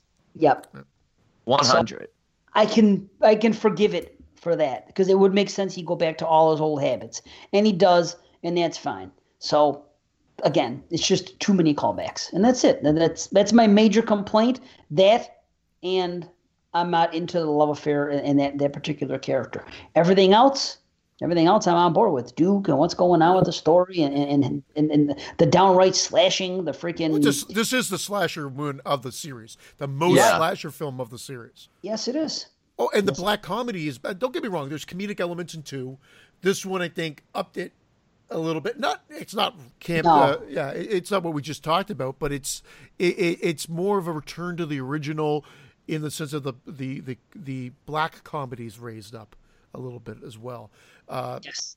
the slashing of Friday Five alumni Yes. Yeah, in Red- in the phone Red. booth in the phone booth is is great. I think again, did they use the sound effects in this one as well? The sh- sh- sh- or something like that, or was this? am I I, don't. I don't remember. I know. I just That's watched the damn something thing and I can't remember. I was I was more disturbed by what he was doing with those lamps. Oh, I know. I mean, I'm not say, I'm not saying I'm a freak or anything, but I've seen some shit and I've Yeah. never seen that. I'm like, Yeah. what's he doing? I just don't know how you set that up with a woman you just met. Like if you Yeah. just picked up a chick at the bar and took her back to the hotel to freaking bang her, whatever. I don't see that being a situation where you're going to sit in a chair, tell her to strip, and you're going to shine uh, two lamps in front of you as you're buck naked. doesn't usually work that way. Usually when it's a one night deal, there's no time to set shit like that up. You just Duke's go a and do your pimp, thing. man. Duke's a pimp. Duke is a pimp, right? I mean, he gets her good and freaking. watch the, watch the guitar. yep. Watch the guitar. How about Robin though, man? I mean, I, I thought freaking she looked good. I th- I'm just glad that she didn't, you know, Duke didn't come up and say, you know, I, I want to m- m- m- m- m- make love. well, she definitely she has more screen time it seems in this, and she actually dies uh, with it's almost Argento esque. it's the shower. That's the shower scene. Well, and that's what I mean. It's a copy of the shower scene in the phone booth, and again, the comedy comes from that uh, the operator popping He's up even on the phone. he's even afterwards. washing the, the the phone booth the next day and the water's dripping down. Yeah, I'll uh, shower. But I got to ask one question. A- In, in this movie, when we learn the truth about Mrs. Spool, doesn't Venable also say that Mrs. Spool killed Norman's father? They allude to it. I think that's what they Yeah. allude to. That she killed. No, I think they actually. They. They. You're They right. say it. They came Not out and say allude. it. They, they straight Come out out and say say it. Yeah. Uh, okay, because they ignore that in part four, which we'll get to. But Oh, yeah. but that was one thing that bothered me. So I just I just want to make sure I heard that correctly. Yeah, they said she was a, a, a, a nut job, and I guess it was supposed to be her child, and that's why. So she stole the child and and killed. him. yeah, because the sis, yeah. her sister wound up stealing her husband, is what she's saying. Yeah. But I love the play on that. I always I, I thought that was a, a, a great way to turn it around because I think you know maybe people would have been like, "What the fuck's with the spool thing?" So they yeah, it's expand good. on it. It's a great continuation, great expansion, and great continuity between all these films. Absolutely. Especially two and three, because you get Yeah. the people to come back. You get the, the sheriff to come back. The the the chef and the waitress from the diner. Yes. Oh, Yes. They go back to the talk about- diner? we didn't even talk about that waitress. She was so funny in part two. Yeah, Oh, she's been yeah, in. she was- She's been in a, over a hundred things, I believe. I Oh think yeah, just- she's a yeah. she's a big star. Yeah. Yeah. but she d- has a very small role in this. But in part two, when she says, "Do you work here? Can I get my order then?" yeah. Yeah. I laugh every time she does it. But in this one, Duke has some just some classic lines. Stupid Oh. bitch, you could have been coming instead of going. Oh. Yes. I love that. I love when he walks into the parlor and he says, "Local branch of the Audubon Society." right. yeah. Yeah, he's good. How about the little black comedy moment when he's like, God, I, I, I don't plan on sticking around very long. And Norman's like, no one ever does. Yeah, yeah. Little Yeah, things Nor- like that. Shit like Norman- that, I'm fine with. But him once again saying the same fucking line, you know, uh, repeating the exact same line that, that he does uh, multiple times in part one, a little, a, little much, you It never know. bothered, it never bothered me that much because at least you know they're callbacks to great films. They are callbacks to great films. Yeah, I hear you. I- I hear- I hear what you're saying as well. It kind of cheapens. We all go a little mad sometimes to have it come up again in part three. I don't know. It just maybe I'm being too hard on it because of my love for the first film. I just want it to stay. I, I want for it to remain there. You know what I mean? I don't know. I've never, I've never really thought about it, but I'm hearing you guys talk about it a lot tonight, and I'm just not really sure how I feel about the many, many callbacks. Tell I guess I'm kind of kind of indifferent to it. I guess at this point. That's fine. I mean, maybe I'm being too hard on it because especially when you watch it after two, two did it so well. Yeah. It's like like I said, they're they're trying a little too hard. It was a little too on the nose. Did the beginning of this film remind you guys at all of Poltergeist Two? Yes, it's the same type of credits. It's Yes. like, it's that And the that- music, and and, and they're in the desert. yeah the desert and and the title with almost like the I don't know what they call it in like the graphic art design where it's Yes. um black shaded or something like that. It, it that's and because it's such a weird introduction Yes, for Psycho, Yeah, it didn't feel psycho. totally. Yeah. but Isn't that weird though? Yeah. I'm so glad you picked up Poltergeist 2 like I did because Yeah. that's what it reminded me. Because that's something that that always threw me off at the, about the beginning of Poltergeist 2. You know, I was like, this is this is interesting. This is different. You know, and the font, and they did the same thing here. You know, again, I'm not shitting on the film, but No. I did go down a little bit from my last view. yeah, this is the one I went down a little bit too. Also, so you were you were completely opposite, Christian, on, Yeah, the- on your funny. guess.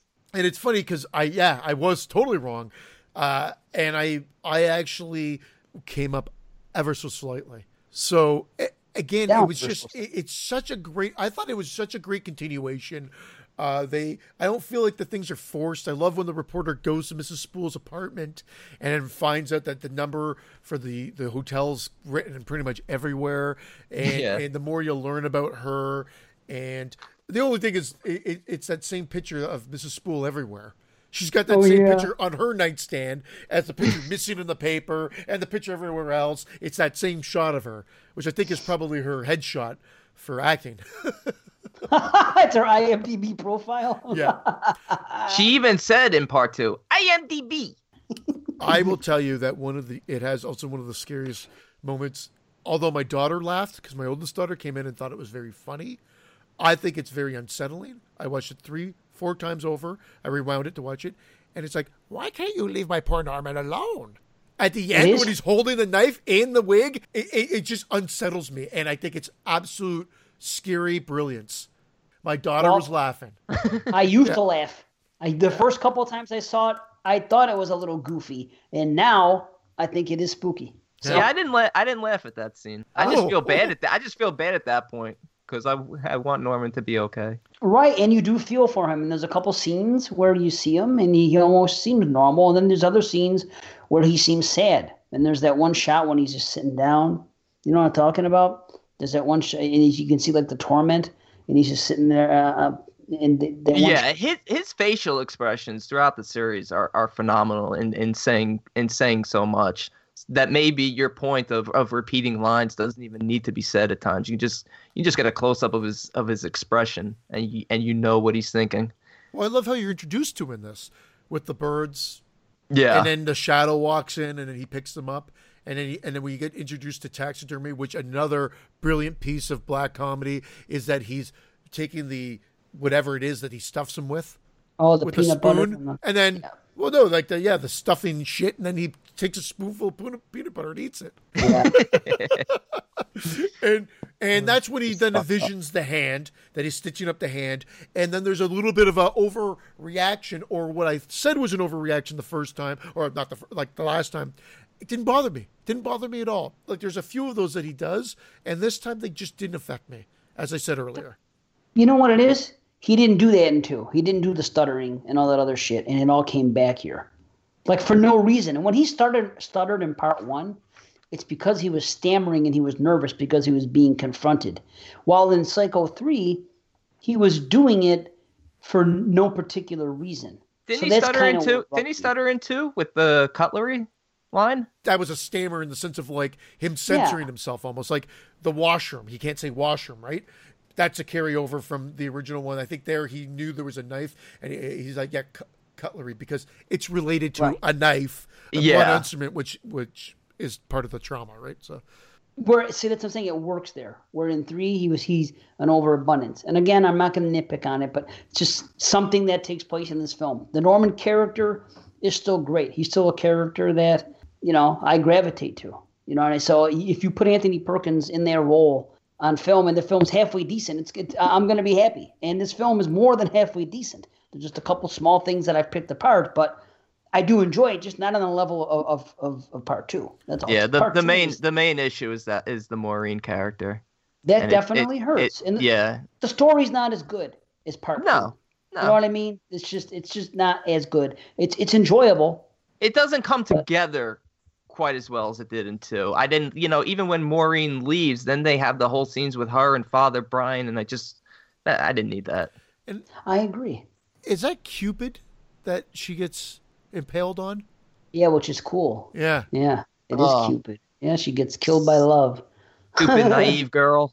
oh yeah, exactly. Poor I'm girl. reading now that Jeff Fahey, they originally, they wanted him to be nude in the shot, and uh, he was too uncomfortable with it. That's why they let him cover himself up with the lamps. Are you serious? Yeah. He's gonna have his freaking his schlong hanging out in a in, a, in an R-rated movie. Why didn't, uh, maybe they maybe they wanted him in his tidy whities or something. and He was just uncomfortable. He just wanted to be covered. I don't know. It makes no sense because he looks completely nude. Well, the movie's sleazy enough. I, I can't imagine him eh, not. I think that probably he did. They did want him naked. Like the Yeah. movie is like it, it's a different level of uh, comparatively to anything else in the series. Uh, It went Friday it the thirteenth in this one. It went Friday the Thirteenth Five again with Robin.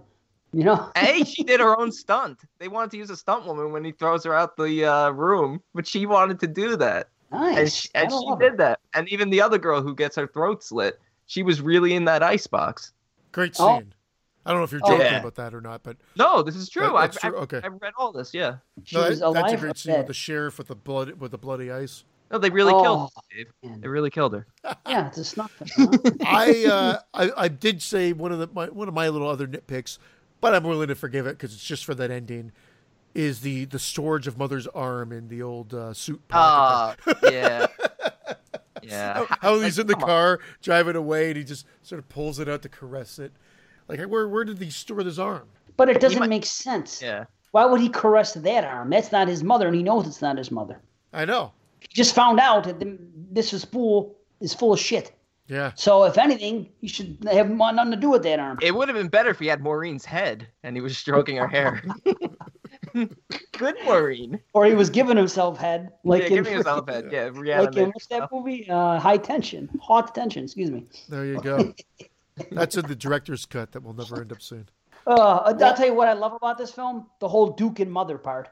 That is brilliant, and how it works out. How he's bugging out because the cops come in the house like, "You have no right to go come out." Well, we got the search warrant, and they run up by the bedroom. You think Norman's fucked, and you go up there, and Mother's not there, and like, what the hell happened? And Mother's then later in cabin on, 12. I'm in cabin 12.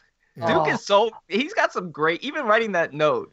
I'm in cabin 12, mother. and signs of Yeah. mother.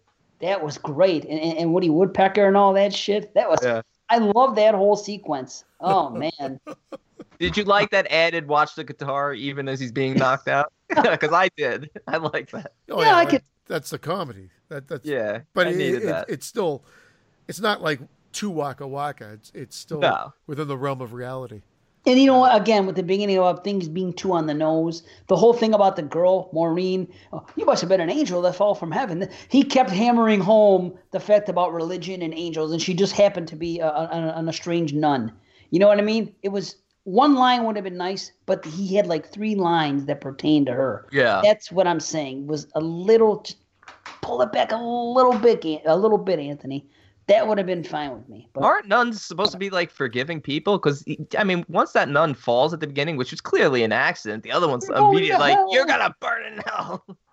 like, That's wow. how they are. Have you? Oh, you're you're Jewish. Forget. it. I was Um, gonna say you haven't been to freaking catechism or, uh, and you don't you don't you haven't heard the horror stories of uh, Oh, that I've heard about my parents how they how, in the schools they went to and how the way the nuns treated them. So that's that's par for the course for as far as I'm. If I, I've always heard. Oh yeah, fuck, they're out of. con- They used to fucking beat up my parents, the nuns. Well, he, I I- Anthony stories like- Perkins didn't write the script though, so that's the other thing. Like, I mean, he was he directed it, but he he didn't write it. It was written by Charles Edward Pogue.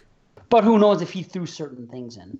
You know what I mean? I want to send the director. I want to say we all go a little mad sometimes, or you know what he I mean? Might, he, I- might, he might have improv some of his lines. He might have improv, and he might have directed the the actors to, to say certain things. Who knows? We'll never know. I mean, what are you gonna unless I didn't watch the Psycho Legacy this time around, and I wish I did. I just time wasn't you know permitting. When But- I say my my rating came down on this, I'm literally talking like a, a 0.25, maybe a 0.5 max. It's not a drastic change. I still enjoy this movie tremendously. And mine went up Yeah. just a point two five. I'm at Yeah, eight it's point two five. yeah, and see, I Oh. went from an eight to like a 7.75. okay, and I went from an eight and a half to an eight.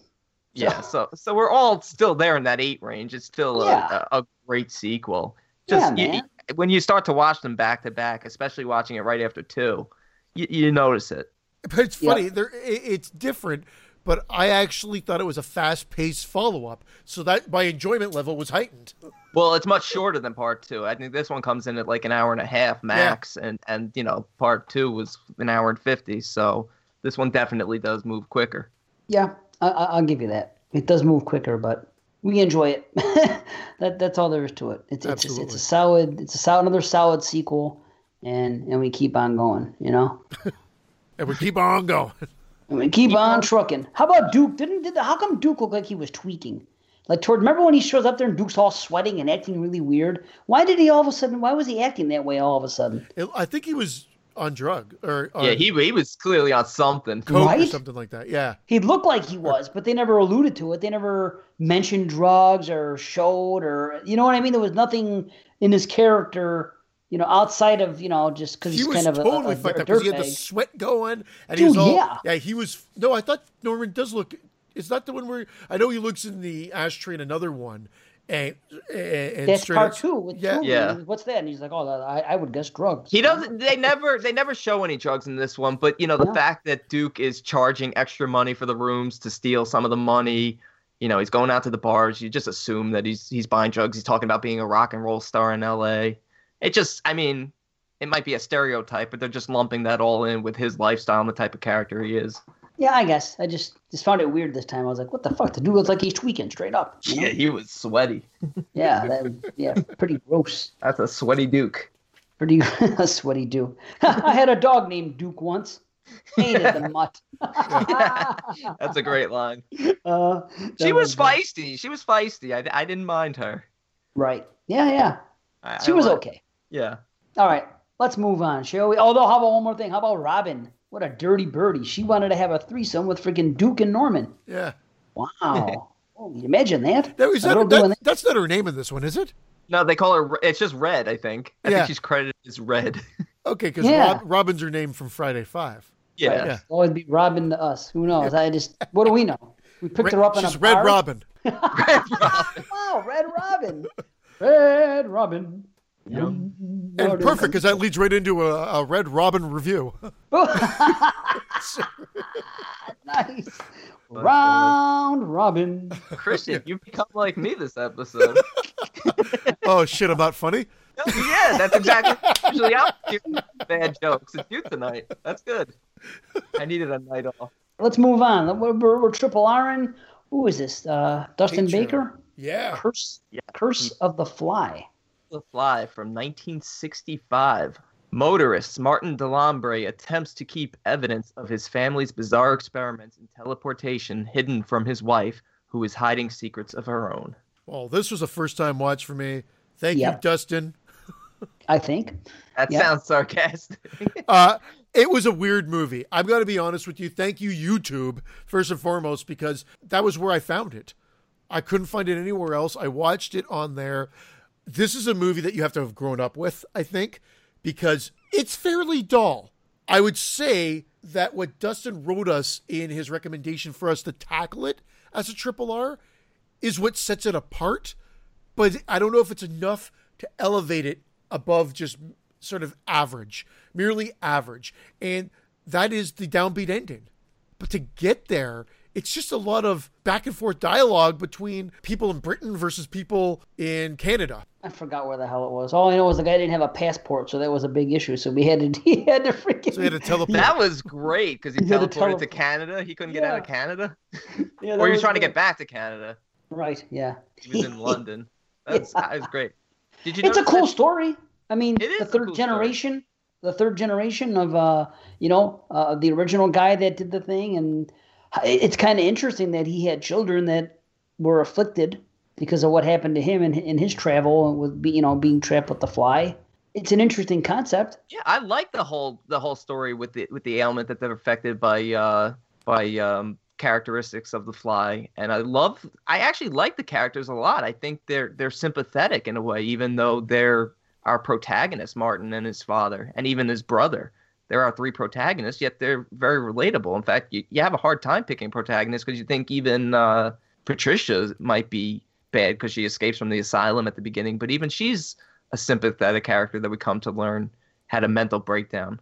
I guess you're bang on, but I just did not care. And at the end of the day, that's what it was all about. I I like s- I like the use of the music. I thought it was very very upbeat and uh and and you know love story at the beginning and then it sort of it, it devolves into like very villainous like music. I, I I don't even know how to describe it, but it's like the the the music changes with the mood of the film really well. You know what it is for me in movie in old time movies like this. And what year is this? Sixties. 65. Anything feel- like it feels like 55. It does. It does. feel- Agreed. That's an issue that I have with classic horror movies. One of the issues that I have is that all the music always sounds the same to me. It's like the scores are always the Stock, same. stock, like Look, I, sound- look, I couldn't, I couldn't hum the music to the, to this if you asked me to, even if I could hum. But, uh, but I just remember writing down and, and thinking to myself that it, it's used well at the right moments. That it, that it's, it fits the mood of the scene, and, and slowly as the story kind of deteriorates, and Christian was bang on with that that downbeat ending.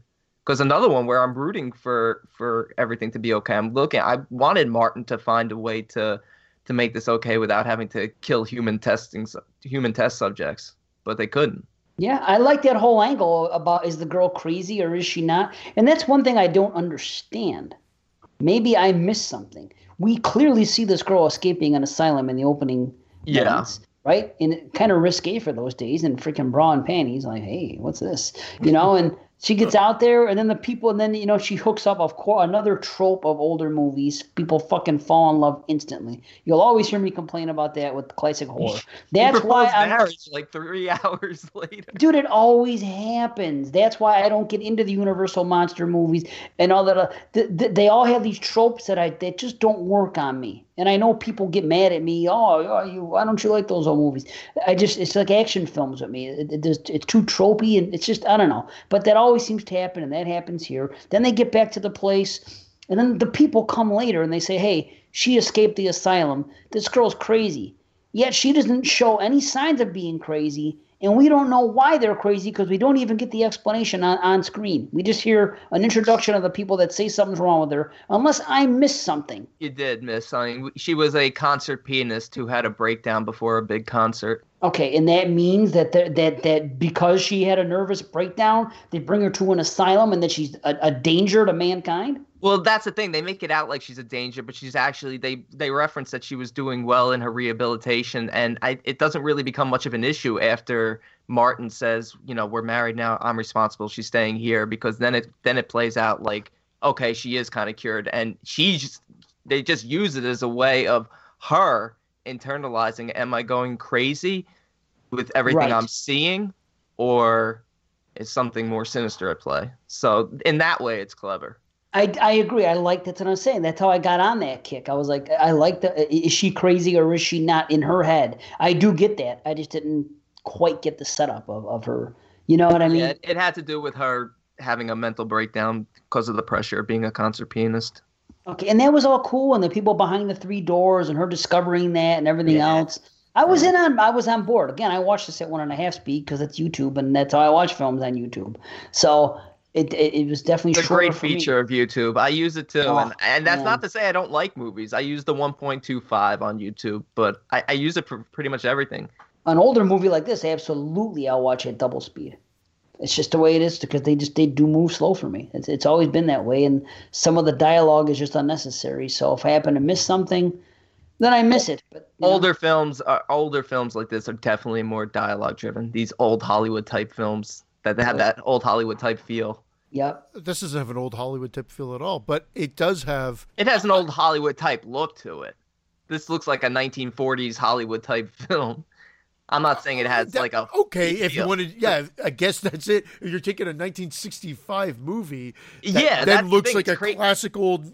Uh, that's, okay, that's I, what I'm saying. Then you're then I totally agree with you. Yeah. Again, the most intriguing element of this is the fact that back in '65 they decided, you know what, we're going to do part three, and it's not going to be about the fly. That part you kind of have to give it a little bit of credit for. I just couldn't be. I just couldn't get on board. I. I guess I wasn't in the mood to watch an old film when I put this on. So the effects were cool though. When the uh, the two men get put in the transport and then they become that combo, I thought that was gonna Oof. I thought that was gonna freak Dave out a lot. Dude, I was worried. It, I was worried for you.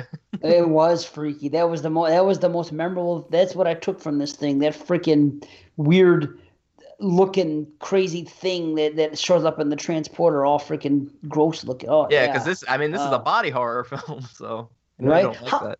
Dude, that was that was a little rough. But that, how come they they alluded to the oldest guy, the, the, the father, having something on his back from going back and forth. And it did is it me or did that not come up again? Because remember his other says when someone's giving him the business about it, he goes, "You say you're unharmed. Look at your back and this and that." And he didn't want to keep transporting. Is it me or did nothing else happen to that guy? Yeah, you know what? They never really brought that back. I was thinking the yeah. same thing. I didn't know if that was an effect of because he's the son He's the, the, second original? generation. Yeah, so he's the second right. generation. So I don't know if that's a side effect he's suffering or if it was something would, was happening because of too many transportations. It was. It was from. I think it was from the transportation. Because why would his son point it out?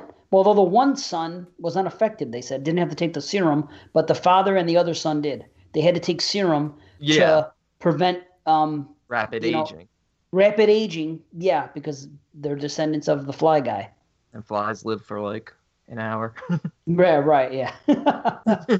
so that's Vincent Price's son, the old I man. believe so. You that's know what? I don't remember the original before. I just went right into this one. So, right. but man, I, I, it seems like I enjoyed it more than most. Well, I enjoyed it enough. Yeah. I, you know what I mean? I was okay with it, and I liked the way it ended. And of course, again, I watch it on one and a half speed. So I went into it freaking saying I'm going to watch this on one and a half speed And as far as being in the mood to watch an old time movie, I'm never in a mood to watch them. So when I have to watch it for a show like this, I'm gonna watch it on one and a half, unless I find that I can't keep up. If I, I you know, if I want to, if I'm into the plot, I don't, I don't, I don't know what's going on, and I'm missing things, and they're talking too fast. Hey, hey, what's going on here? Because you know, in old movies, sometimes they talk real fast. They hey, do, kid, yeah. what are you doing over there?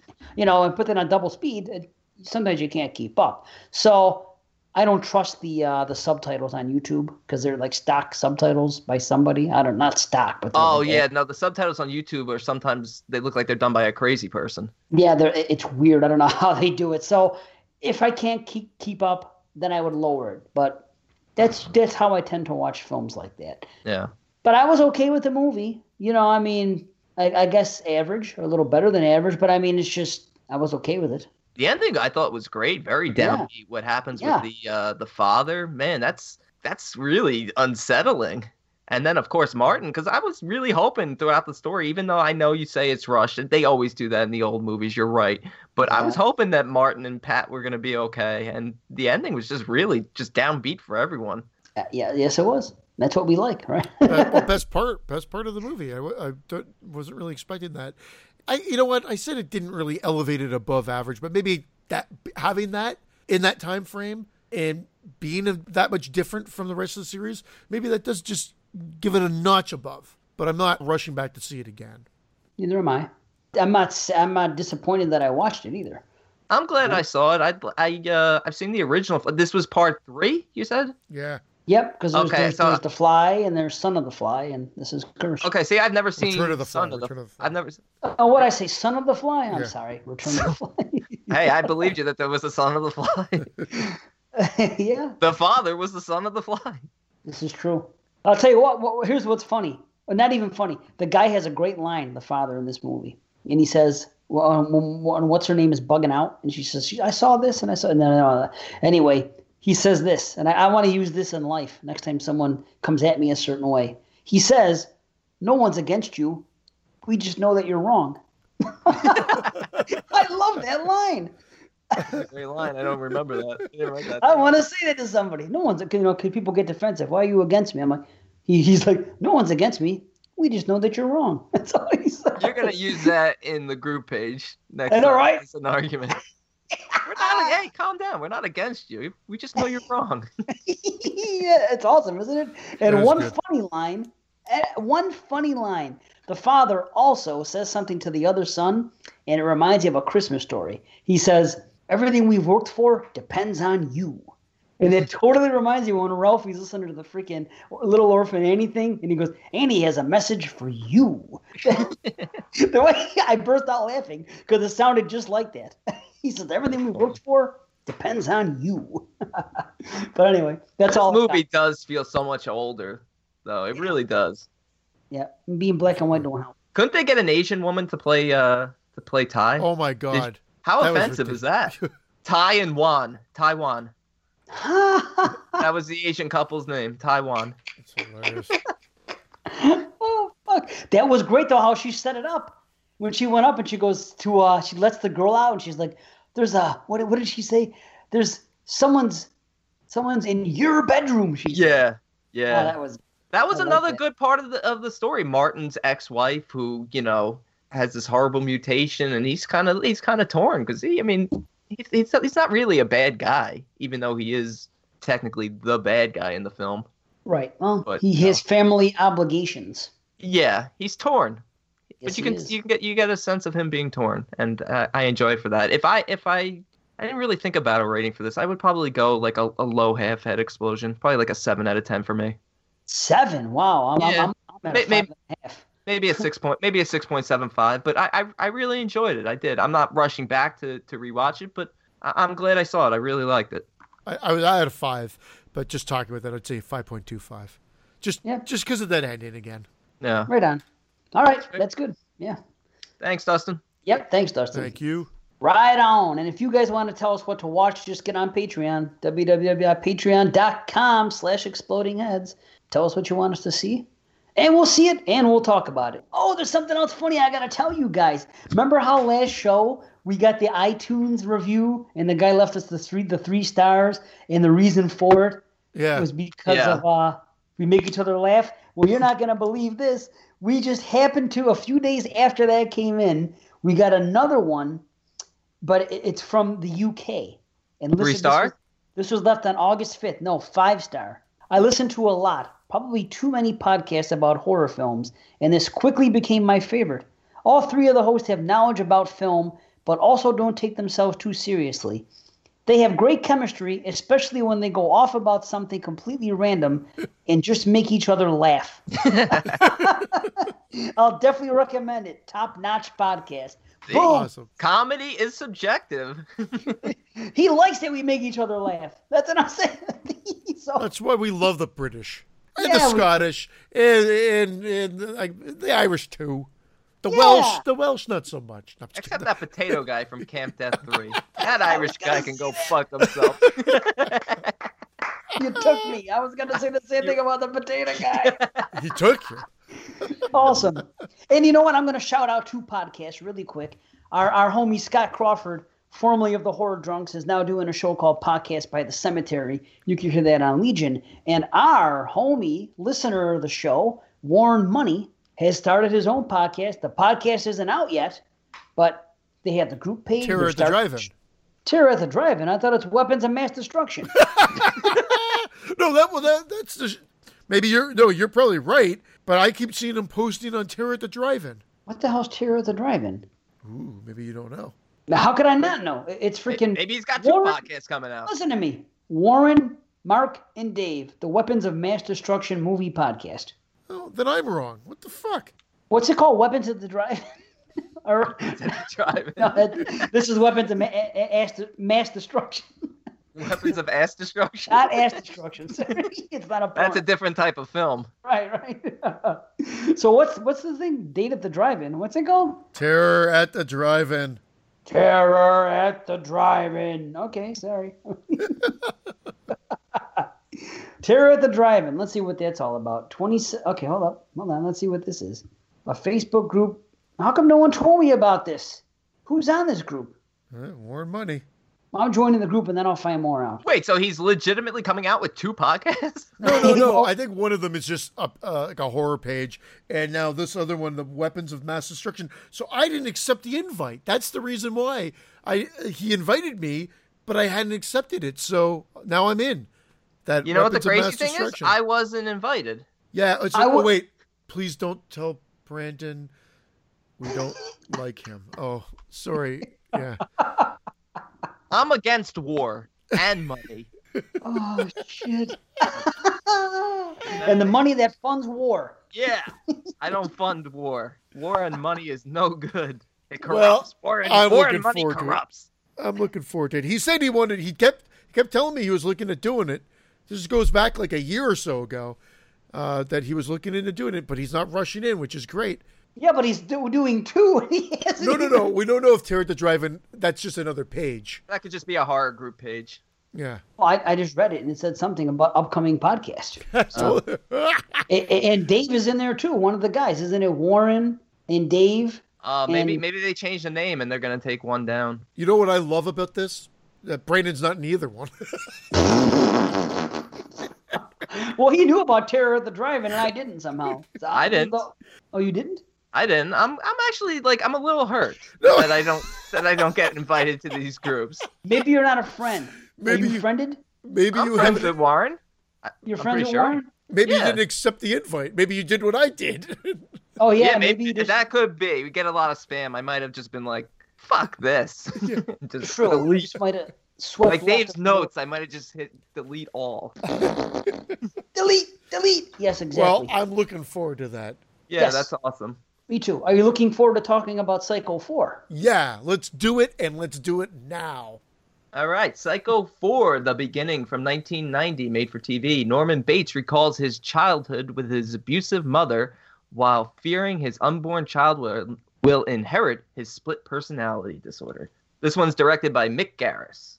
I'll tell you that I I've never was never a fan of this one. I like the beginning part with the really sexy girl and the fireworks and all that with uh, uh, Henry uh, Coleman. Is that no? no what's Henry, Henry Thomas. Thomas. Thomas? Henry Coleman. What'd you Henry say? Coleman. What you talking about, Willis? Yeah. Henry Thomas, and I really enjoyed it this time, more so than I than I remember. I always just thought it was average, passed it off as average. It's enjoyable. I really enjoyable. Like, I really like the whole setup of the radio show. I Mm-hmm. think they could have put a couple more Easter eggs there. I actually looked back, and I don't know if the doctor. Oh, I think it is the doctor Richmond. that's on the show Richmond. His but it's is not the actual actor from the original. I was kind of hoping they would have tied it to like, and the first name is even different. yeah. I know. I, But- I I looked that up and I'm like, why did they just use the name at least of Yeah. the psychiatrist from the first one? I- that would have been with that. great. I agree. He So- certainly likes hearing himself talk. That's what Norman said about him. the music's the same. I like that. Yeah, exactly like you. Yes. the, the music returns, which is the, I, I like that. The Bernard Herrmann score comes back. It's, Yeah, it's kind of interesting. It never came back until now. So that was cool. Same lines from the original. Just a, a lot, a lot of stuff. Again, I think they were a little heavy-handed on some of the thing. A couple times he says "not inordinately." Like, why would he? Oh, inordinate. I actually looked up inordinately because he kept saying it. Well, you know why he said it, right? Because Marion Crane said it to him in the in that famous speech the first time they talk in the freaking the back room of the, the uh, parlor. parlor, yeah. yeah. the parlor, Yeah. unhappy, and she goes, "Oh, well, not inordinately." So because she said that once, he brings it back twice here. It's it's like fucking underlay in freaking uh, A Nightmare Four. You know what I I mean? love. I love You're never gonna let that underlay go.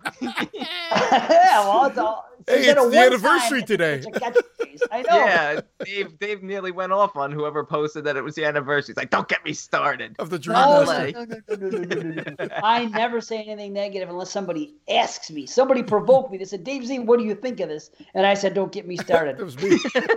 there you go. It was you. I never say anything negative when someone posts something up that they like or they're happy about. I never say, oh, fuck that movie. That's not my style. I, and I, I, never, especially these days, I don't want any confrontation. And I people always say, talk about this. What do you think about this? What's going on? You know what I tell people? The only time I give strong opinions is on the podcast because nobody can argue back. And you know what? These guys never seem to argue back. So that works out. I mean, they can argue back, they just don't. And when, when, when they do, we disagree and we move on. Well, that's Right? it. That's Yeah. what it's all about. This is opinion at the end of the day. Yeah, Right. I noticed in this one, So there's there's much more edge to Norman. Norman doesn't make sense. He, yeah, he's much different in this one. He's he's almost he's he's angrier and and and snappier. but the character doesn't make sense. Norman kills, he doesn't know he's doing killings. He blacks out, he turns into Mother, he does the killings, he cleans up Mother's mess. So everything about this film, from that perspective, if you're a fan of the Norman Bates character, is wrong. He And wouldn't I- say, "I'm going to kill my wife Well, no, that- because she's that- gonna No, have a that's baby." It's no. I think I I disagree. And I don't disagree, but that's the weakest part of this movie. It would have been fine had it just Right. been a retelling Yes, of his agreed. life and not they wanted the capper to bring it back in the modern time to give it that slam dunk ending at the the Bates house, but that's all the cliche shit that could have Nah, easily I- been left out. I, I, I agree. I agree with you that I wound up, I think, enjoying the Henry Thomas flashbacks more than anything else. And granted, it's it's most of the film, but I think I enjoyed that part of the film more so than the radio station. But I think the reason why Norman is planning on killing, and you can basically say this would be his first kill, It's just because of the fear of his offspring turning out like him. And that's why I justify it. Like not even that he has to be mothered to kill, because he has the he says I'm planning on killing tonight. He he plans on killing. He knows he's gonna try and kill his wife because he can't have that baby born because he's so scared of the abuse that he suffered that this baby will grow up and be just like him. But it's weird. It is weird and forced, A little and and, that, extreme. and that line elicits laughter, which is like, "Cause she got pregnant" or whatever. Yeah, yeah. I'm not saying anything about the you know the delivery of the line, but I, I justify it and I I, under, I totally bought into it. See, I guess that's that's where we differ. It doesn't make sense to me that he would do that. That's kind of extreme. He's gonna fucking kill her. This woman that that basically saved his life after being institutionalized twice. He makes a connection with some woman. He bears his soul. She loves him. He loves her. Everything's going good in life. And just because she got pregnant, he's gonna throw it all away and he's gonna announce it on a radio show. That's another thing I got to bring up because this one does something that ignores part three. This one talks about Norman's father being killed by the bees. Not the bees! but what I realized while watching this film is that this film totally ignores part uh, part three. In fact, I think it ignores part two. I would have said that, except the, the fact that he brings up the fact. Yeah, how many times am I going to say fact? What is it? The 22 shots page? anyway, uh, except that he brings up the fact that he it was the second rash of killings. He's not just saying that I, did something. Okay, so, so maybe many part years ago. two because I, I just I felt like Connie, who he winds up marrying, was the one from was it the original institution?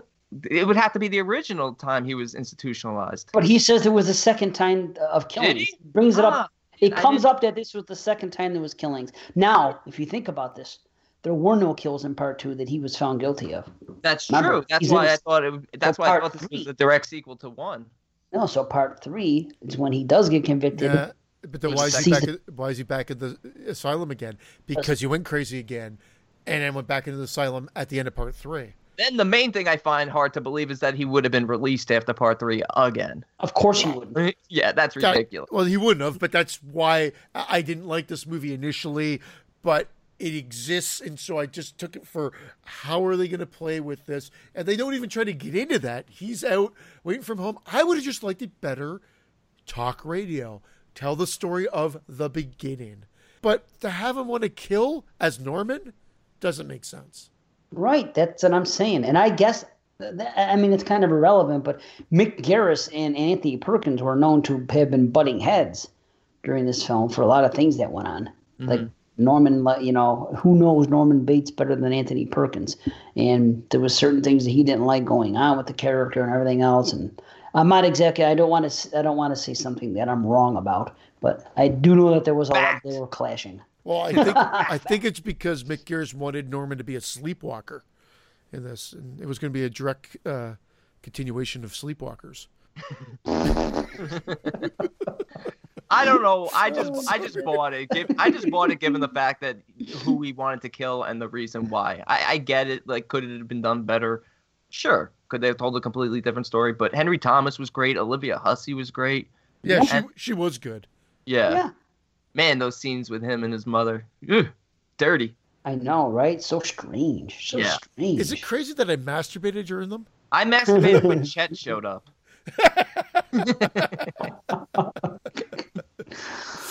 And how come she called her Norma?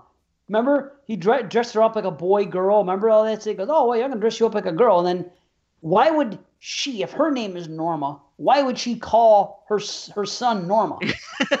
it would make sense if she wasn't named Norma, if her name was Helen and his name is Norman. So what do you call a guy named Norma when you dress him up like a woman? Norma. It's it's you know what I mean. That, that's what you would say.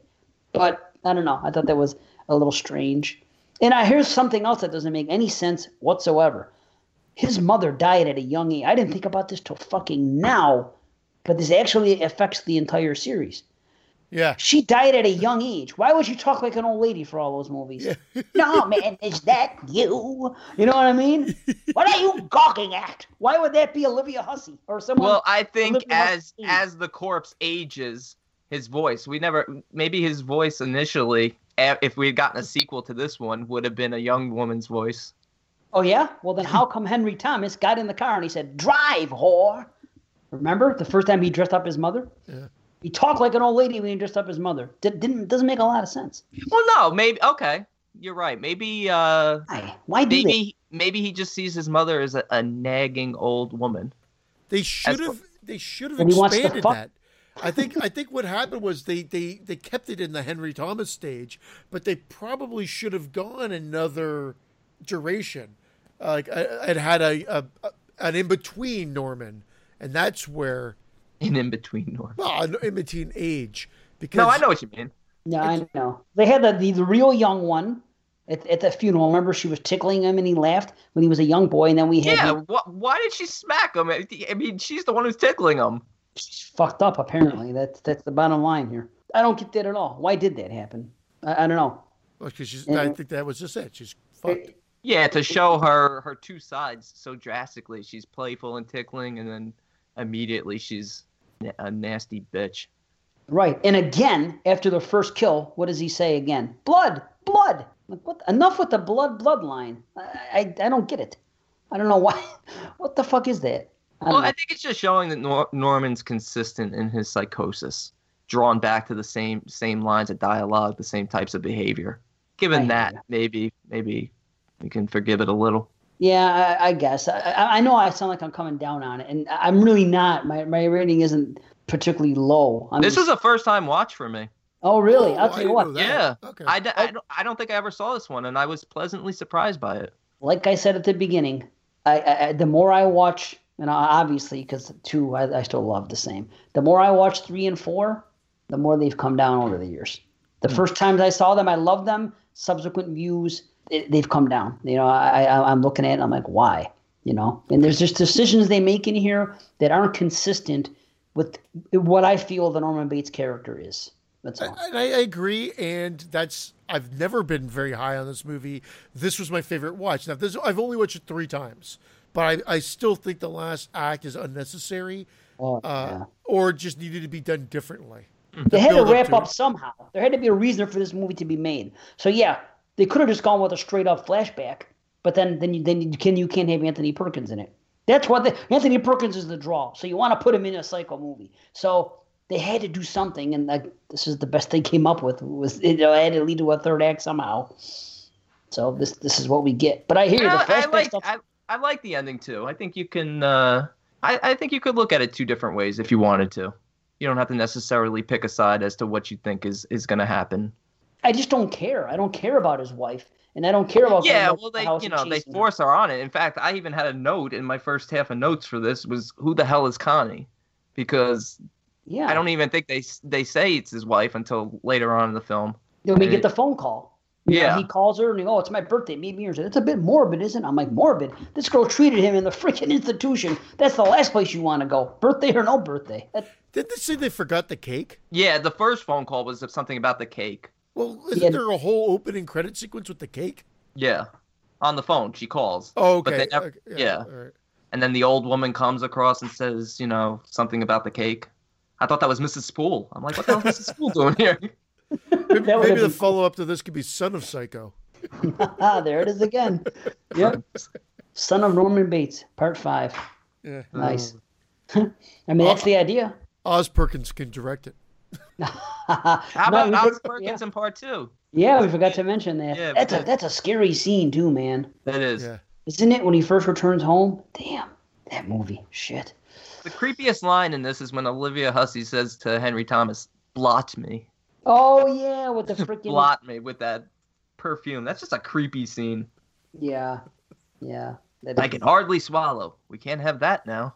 And I think they do try to make her look a little older, but not significantly older. I mean, that whole sequence with the poisoning, it, it happens. it- they should have been older, for Yes, sure. they should. I I agree, don't- Dave. I, I, it is a nitpick, and I agree. And that's why this movie is not in the same realm as two, well, one, two, and three, for that matter. But it's just not nearly as low as I initially had it. I just had it as plainly average, like something that I never thought I'd have to watch again. I, I would watch this again. I would too, because I'm a sucker for freaking Anthony Perkins as Norman Bates. Yeah, I'd definitely watch this again. But I'm I'm thinking about the uh, the killing now. Is it too early? And and Norman, if anything, the complaint is Norman should have been older. I think they both should have been. And Yeah, which in turn would make her older. But again, I I don't I don't really mind the fact that he talks with the old lady voice, even though he said he did it. I don't. I, my memory sucks, but even though he did it, whore. yeah, did it right away. I can buy it because that's like a nagging mother's voice. That's the way like kids kind of see their mothers at times, and and given his psychosis based on everything he's been through and the fact that he can't stand this woman, it makes sense that he'd give her an ugly, distorted voice like that. But I don't know that he can't stand her. I think he loves her. She just happens to. It- it- it's weird. It's it's a complex relationship because Mm-hmm. I, sh- I shouldn't say can't stand her because he, he's constantly defending her on, on the radio show and, and talking about how it's not all that bad. It wasn't all bad. But and if you same- follow the rest of the series, even part one, he's very defensive of her. And he's like, "Oh, I had Yeah. a great childhood. My mother and I were more than happy." Yeah, you know what I it's, mean? It's it's it's complex. I think there's a there's a love hate thing in there, definitely. Yep. How about the fact that? How about that girl? when she throws his underwear at him and he smells it. Yeah. and she asks him, she goes, "Is it a good smell?" Yeah. he says, "Not inordinately." He Yeah. answers. That's what. That's when I looked up inordinately. Who would say that? And, and, and if it didn't smell good, why would he continue to pursue her? Which is weird though, because you said that that's the like that's a callback line, but a callback line that would have happened before he was given the word inordinately, That's because it was right. given to by Marion. However, within the realm of the series, forgivable. But but they say it twice. He says it on the phone as an adult Yeah. to freaking to, to CCH Pounder on the phone, uh, Fran Ambrose H pounder. or whatever her name is. No, it is. It just sounds like a porno name. right. All right, Lexington Steele and CCH Pounder. Nice. Or, or or it sounds like a you know a freaking a hamburger. You know. Yeah, give me give me the quarter pounder, Big Mac, and a give me a CCH pounder. no pickles. oh shit. Can I ask something? There's one line in this movie, and I, I don't know if I've ever heard it. Not to bring up potatoes again, but at one point somebody says, "All that faith and no potatoes." Yeah. What was that? What the hell does that mean? I don't get that. I heard that too. I thought I was hearing things. I thought I was watching Camp Death Three again. no potatoes. I don't know. I don't understand that expression. Yeah, I didn't understand. I just wrote it down here, so I had to ask about it to see if anybody knew if it's a popular saying or something. I've never heard that. Did you look it up? I actually did. I'm No, gonna look, it up. I don't know. There's one some something else that's funny. How the fuck long does it take the boyfriend to die? Oh What- my what god! was it, He Jason died- Voorhees? he He, died just like kept coming. How could he survive? He got poisoned. He came back. He came back. Jump scare. Fucking Michael Myers. What is this I, shit? I will tell you when she is about to take the drink, Oh yeah. I get anxious. The suspense of that is cool. It's yeah. actually well done because it worked for what they needed, what they wanted to do there. It worked because I'm mad. I'm like, drink the fucking drink. Like, Right. she's she's putting all my hot body, and I'm I, I she's putting the cold drink against her skin. I'm like, just drink the fuck. I'm like Norman Bates at that point. Drink it, bitch. totally, man. Oh man. You're I'll tell you what though, since Bates Motel came out, and then watching this after watching Bates Motel, that definitely decreased it even more. Because you want to see freaking young Norman Bates, you watch that portrayal. And I'm not taking away from Henry Thomas's performance because it's fine. I'm taking away from Freddie the writing, Highmore. I guess. Freddie Highmore so much better? Freddie Highmore is fantastic. Don't get me wrong, but I'm not taking away from Henry Thomas because there's nothing wrong with him. But Freddie Highmore, yes, because he's freaking he emulates Anthony Perkins perfectly and does a great job. Yeah. But I'm just saying, it's the writing of Bates Motel and, and the way they tribute it there and the way they the relationship between mother and son is in that, which makes perfect sense. Where in this, you look at this now, since Bates Motel came out, it's like, ah, well, I had to go down a little more because uh, I'm drawing comparisons, and maybe that's unfair, but uh, what can I do? You know, it's it is what it is. Well, Bates So Motel also fleshed out over five seasons. And Right. this is an hour and a half movie, right? Right, but So- you could take what they did in five seasons, just in what en- encapsulates their relationship, and put that in that film. Just different thing. Did you watch Bates Motel? I did. I liked every season but the last. You didn't like the last season? No, it was a major letdown. Ah man, that sucks because I never watched it, and I, you know, I planned on I'm in the on it eventually. I'm in the no, minority. but I People feel like a lot of shows are like that, where there's always a letdown in the final season. People went nuts. Uh, People went nuts. I hated the bait and switch. I hated, without going into details, I hated the casting. I just was not down with a lot of what they did in, in the final season. I thought it took away from everything that built up to what Psycho is. That's fair. I, I- I've heard some people being disappointed with the actual final episode, but I haven't heard someone, you know, the, the whole final season. I loved it all. The final episode could it have been a little better? Yes, but it, it, it's not deterring me from my complete enjoyment of the whole series. So, but B, yeah, you got to watch it, dude. Yeah, no, I will. I don't think you'd be disappointed, but we'll see. Get back to us. You know, watch that shit. So, did you find out anything about potatoes or no? I just found the quote listed in his quotes, but there's also that saying "all meat, no potatoes." So I wonder if it's just a play on that. I thought about that too, but it doesn't really. Yeah, I I don't know. I can't even find in what reference it was where he said all that faith and no potatoes. or who said it. So I can't even remember. So if somebody knows, write in, email There you us, voicemail us. Yeah. Let Yeah, us so- know. Subscribe to us on iTunes while you're at it. Give us your money. Well, we got anything else? I, I've said all I'm going to say. I don't know about what you guys. I'm good. I was good. ple- yeah, I was pleasantly surprised for a first time view. I enjoyed it. This is a super solid franchise. I um I'm at a high mild rumble. I would say I'm right at that 6.75 range. Huh. Well, that- oh, wow. Okay. You, you you like loved it, and then six point seven five. I I always say like I say 6 or above for me is is is good. Well, I'm right at six. And that's where I am too. I'm right at six two, and that, Yeah, that so- came up from about a five from my first views. Yeah, so see I'm only like a point ahead of you guys. I mean, I I don't think I was blowing it that hard.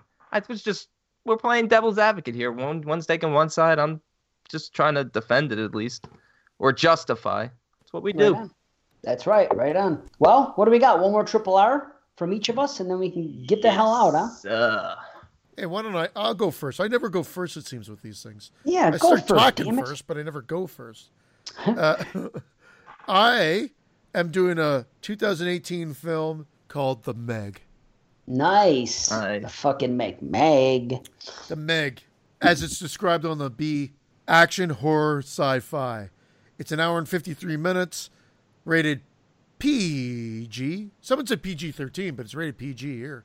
You know what? It's just a new fucking huge shark movie that came out. It's a mega blockbuster. What I want to it's get a off Meg, a blockbuster. mega, yeah, the meg uh, blockbuster. Good catch. Uh, I don't even want to get in the plot description. You can you can read it up yourself. What I want to talk about, and I've already noticed that a lot of people have been posting like from about this, so I'm glad to see people are thinking the way I am. I feel like some people just can't just let things go, go to the theater and have a good time anymore. And this is just a roller coaster popcorn movie. It's a shitload of fun. We brought the whole family to see it, and everybody loved it. I went and saw it in 3D. I don't know if the 3D added that much to it. I do think that some of the submersive water effects were effective, of course, in 3D. And if you wanted like a lot of things popping out at you, that really doesn't happen until, until the climax.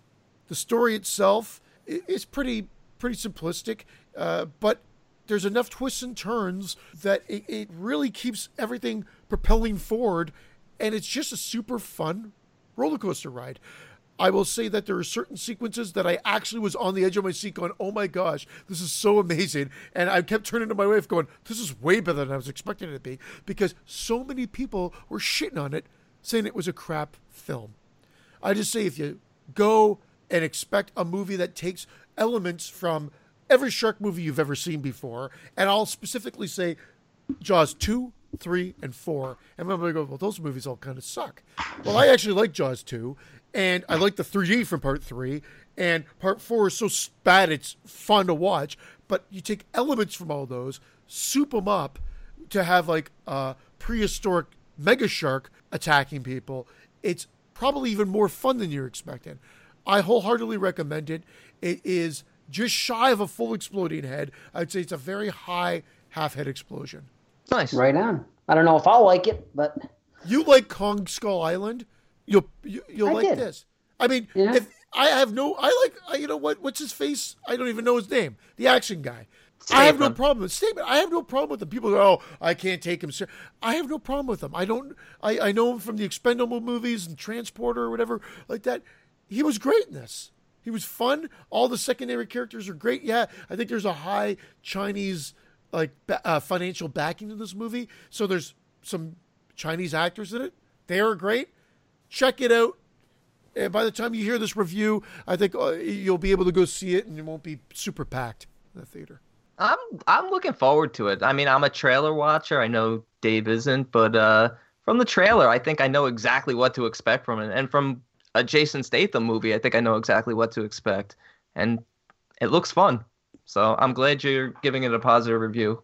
Yeah. I know Derek liked it also. So Yeah, we were texting back and forth a little bit on there, and he's like, "People just can't seem to have fun at the movies anymore either." And I'm like, that, or I wrote that, and he, he's like, "Yeah, no, it's just a fun movie." And he recommended a couple of other uh, monster movies that are coming out this year as well. So yeah, I'm all about it. Lots of fun. all right. Well, I guess I'll go. this is the movie called Cargo on Netflix. I thought Christian reviewed it, but he didn't. He just brought it up in the group page. Yeah. And I've been putting it off for a little bit.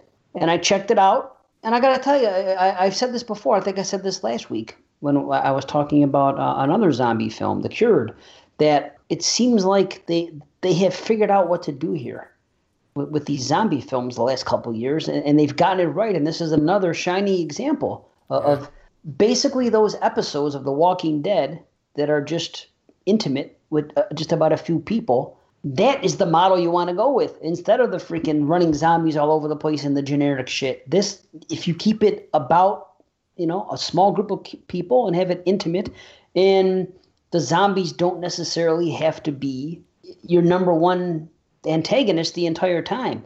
Sometimes it's the threat of being infected and what's going to happen after you turn. And that's what's going on here is that we have a father and he's bit. And after 48 hours, as soon as they get bit, they have to set this clock uh, onto their body. And they, they have 48 hours in which to find a cure. Otherwise, you're just not going to be cured. So, and they think that they have a cure, but it's one of those things that you see in, in, in, several zombie movies where if you go to this place, it's like a CDC or something, and they may have something there. And of course, when they do get somewhere eventually, they find out, and this is a trope, but it's not what it's cracked up to be.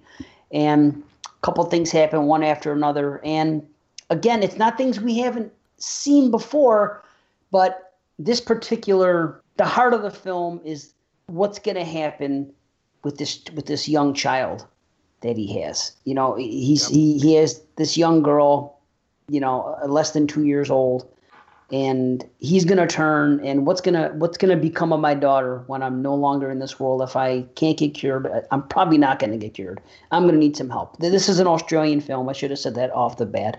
And there's another thing going on because there's like these natives to Australia that are there, uh, almost like a, a, a tribe, and there's some strange strange things going on with them. It's a different lifestyle with them, and they have different beliefs as to what's going on and what caused this and how it's going to end. And this guy ends up hooking up with uh, this young girl who's a member of this tribe. They end up being in the same bad place together as prisoners at one point, and then they both get out and they form a friendship. They're helping each other out, and there's a lot going on with their relationship.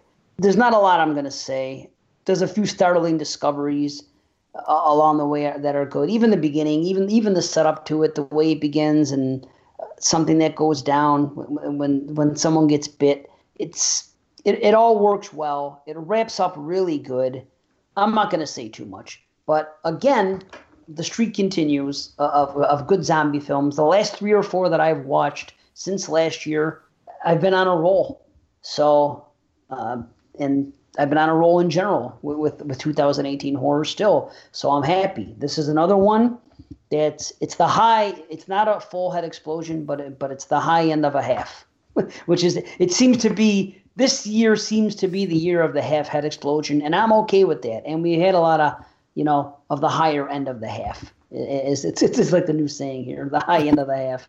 but it is what it is, you know. But I'm happy with it. I mean, most people have Netflix. If you were on the fence, you should definitely check it out. If you're a parent, you can appreciate it even more. It, it tugs at the heartstrings a little bit. Yeah, yeah Martin, another day. Martin, Martin Freeman's performance was terrific. You saw it as well. Absolutely. Yeah. Okay. Yeah, so I've seen it. Good. What do you guys think about it? I, I'm right there with you. I'm probably at the low end of a full head explosion, though. Okay. Close enough. the new thing with the low high end. I know, right? oh, we're checking with the new ones too. And I, yeah. I, I, mentioned on the page I'm a full head explosion. This is a, a, top contender for the for my end of the year. It will all depend on that rewatch, and obviously I still haven't seen Hereditary, uh, which I'm Neither also expecting a lot to, uh, a lot from. So we'll see next show. I think how the year uh, unfolds, but uh, I absolutely love this movie. It is all about the performances, but let's not forget how great it looks, and. Yes and in it as well. Uh, you know what? I didn't even know this movie existed. My wife said, "Hey, have you heard of this? It just premiered on Netflix, possibly that day." And she's like, "Let's turn it on." We turned it on, glued to our seats, and I think that's why I was just like, "What the fuck?"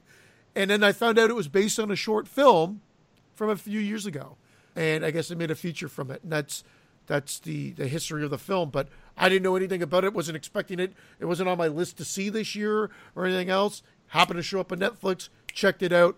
Full head explosion. Can't wait to see it again. Nice, nice. Now, did you see Ravenous and the Cured this I, year? or no? I have not seen either of those. No, so Okay. I'm looking forward to those as well. What about you, B? I have seen both, and I recommend both highly. So you've seen Ravenous, the Cured, and Cargo, like me. Yes, yes, And, and all three are recommendations. right on. They're Yeah. different films. Each one of them is different, but they're all zombie slash infected. And Yeah. Something about the infections here. It's growth. It's something we haven't seen before in that respect as well. When you see these people that are infected, that they've been bit, and they have like gross things going on in their body, and as time goes on, it gets worse, and they're they're turning into something else. And man, I like the way they did that. Yeah. Yeah, that is cool. But anyway, good. That that's cargo, and, and zombies have been pretty good the last couple of years. So don't don't be afraid of zombies. I mean, zombie movies. They're not as bad as they were for the last couple of years. You know, unless you're talking about Day of the Dead, whatever the fuck that piece of shit was that you guys watched. But again, no, and- I don't think I don't think I think I'm the only one that watched it, and I'm I came in low with that. But I think Jason Lloyd rated it like a six or, or higher or whatever. Wow. But I, I've heard nothing good. If, if he rated it that high, he's the highest I've heard. Then For for what film? I'm sorry. Day of the Dead Bloodline. Oh god, I no, I'm not watching that. yeah, cool. Well, what do we got? One more from you, B, and boom. Yeah, Out. I I believe this one was talked about on the show, but I'm I'm gonna bring it up anyway because I had a pleasant experience with it. And it's uh Winchester. I may have talked about it on the show again. I can't remember if I did or not. I can, well, I'm lucky I can remember the name of the movie, let alone if you talked about it. All right, so ensconced in her sprawling California mansion, eccentric firearm heiress Sarah Winchester believes she is haunted by the souls of people killed by the Winchester repeating rifle. Which right there is a great setup. I love it that finally a ghost story where we where we have a reason to believe that these ghosts exist because they all died at the hands of this woman and her company's main product, the the Winchester rifle. And we have Dr. Eric Price, played by Jason Clarke, who is brought in to assess Mrs. Winchester's mental health at the behest of the Winchester company's other owners. And he's at first he's abusing his own prescriptions. So he he's not sure if what's going on in the house with these spirits is a product of him being on drugs or if it's the truth as to what Sarah is telling him. The house, I love the house. The house might be my favorite part of the whole movie. It really is. It becomes a character of its own. It's 100 plus rooms and it's like it's spread out in a way that it still makes the house look small and claustrophobic, which I thought was brilliant. Well, you know that's Uh, true. The house, right? The house Is is, the house is actually true.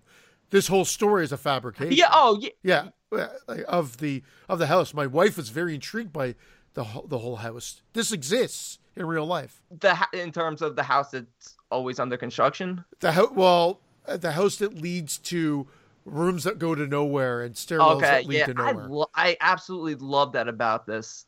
I loved when he was initially walking into the house, Dr. Price, and he's looking around and he's seeing the cleaning staff cleaning, opening doors and cleaning just walls. Like there's nothing behind there, or just big open spaces where they would fall like 20 feet if they walked through them. It was terrific. Uh, the acting is quality. The cinematography I thought was well crafted, gothic in feel. Yeah, I was totally engaged in the story. I love how subtle and well thought out the twists were they don't beat you over the head with them. They're well crafted, well well laid out, and they totally make sense. And and the performances performances are great. Jason Clarke is great as Dr. Price, and Helen Mirren. I mean, she really is a great actress. She's she's great in everything, and she plays Mrs. Winchester. The pacing for for a longer movie, the pacing was really well done. I, I got to give this one. I got to give this a half head explosion. Wow. Yeah, I, I think when I talked about, I'm I'm happy to hear that. Uh, sorry, finish your thought because I'll just add a like a to the end. No, no, I. I want to hear your thought. I'm, I'm kind of there. I don't want to go into too much detail, but just I, I just love the idea of a creative, original ghost story, even if it's based partially on truth and partially fabricated. I just love the way it was set up, and they got quality actors in here, and I just thought the look and the pace and everything was was well done.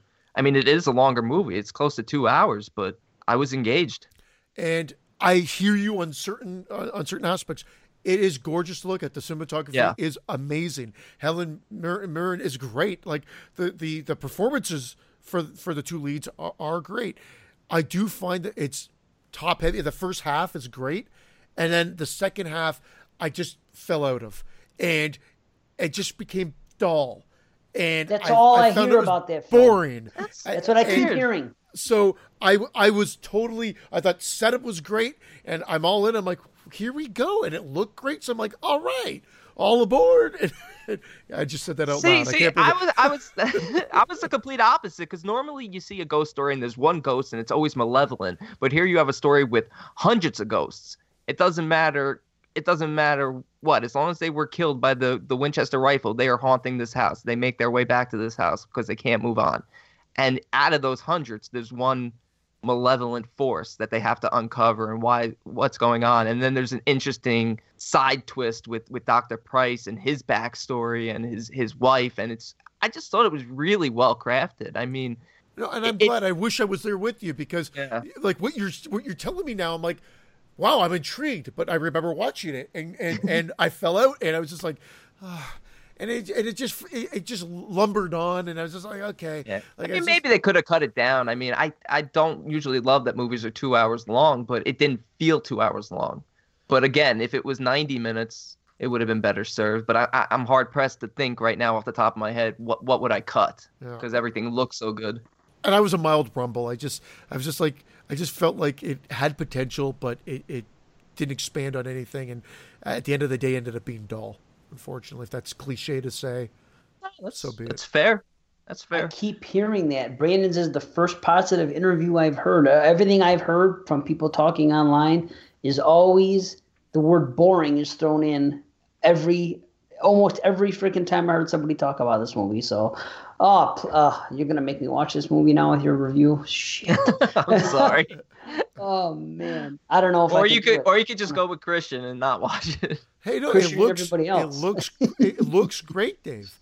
It, you're not going to be like going. You're, you're not getting a shitty produced film. It looks Right. good. You're getting quality acting, but yeah, I, I admittedly I I it droned on.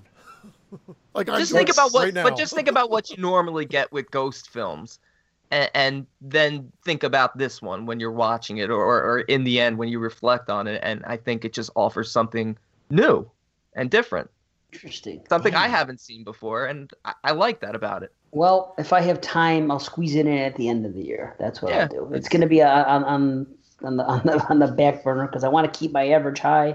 I've been doing good this year. I want to keep it that way.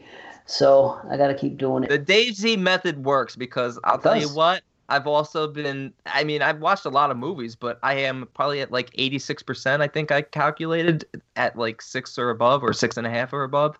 So I'm I'm really having a solid year in terms of quality films. I agree with you that it's the year of the half head explosion because I'm yet to have like super standouts, but there's still films I have to see. Absolutely. Well, we'll get there. And uh, I don't know what we're talking about next show, but um, I think maybe we're talking about Hereditary if it's out by the time we record because we have to do that review. And we're not 100% sure what we're going to do, so we're not even going to say anything about it. But M- mystery. it's a mystery. Yeah, probably uh, more franchise stuff. But that's what we're doing Mystery. I think we should do a horror since we're a horror podcast, not a mystery. nice. So yeah, I- I'm guessing it's a franchise. I think it's just going to be straight franchise till the end of the year. By the way, uh, we're looking at it, but we'll see. Whatever. We reserve the right to do whatever we want to do, unless someone Maybe we won't do anything. Maybe this is our last show.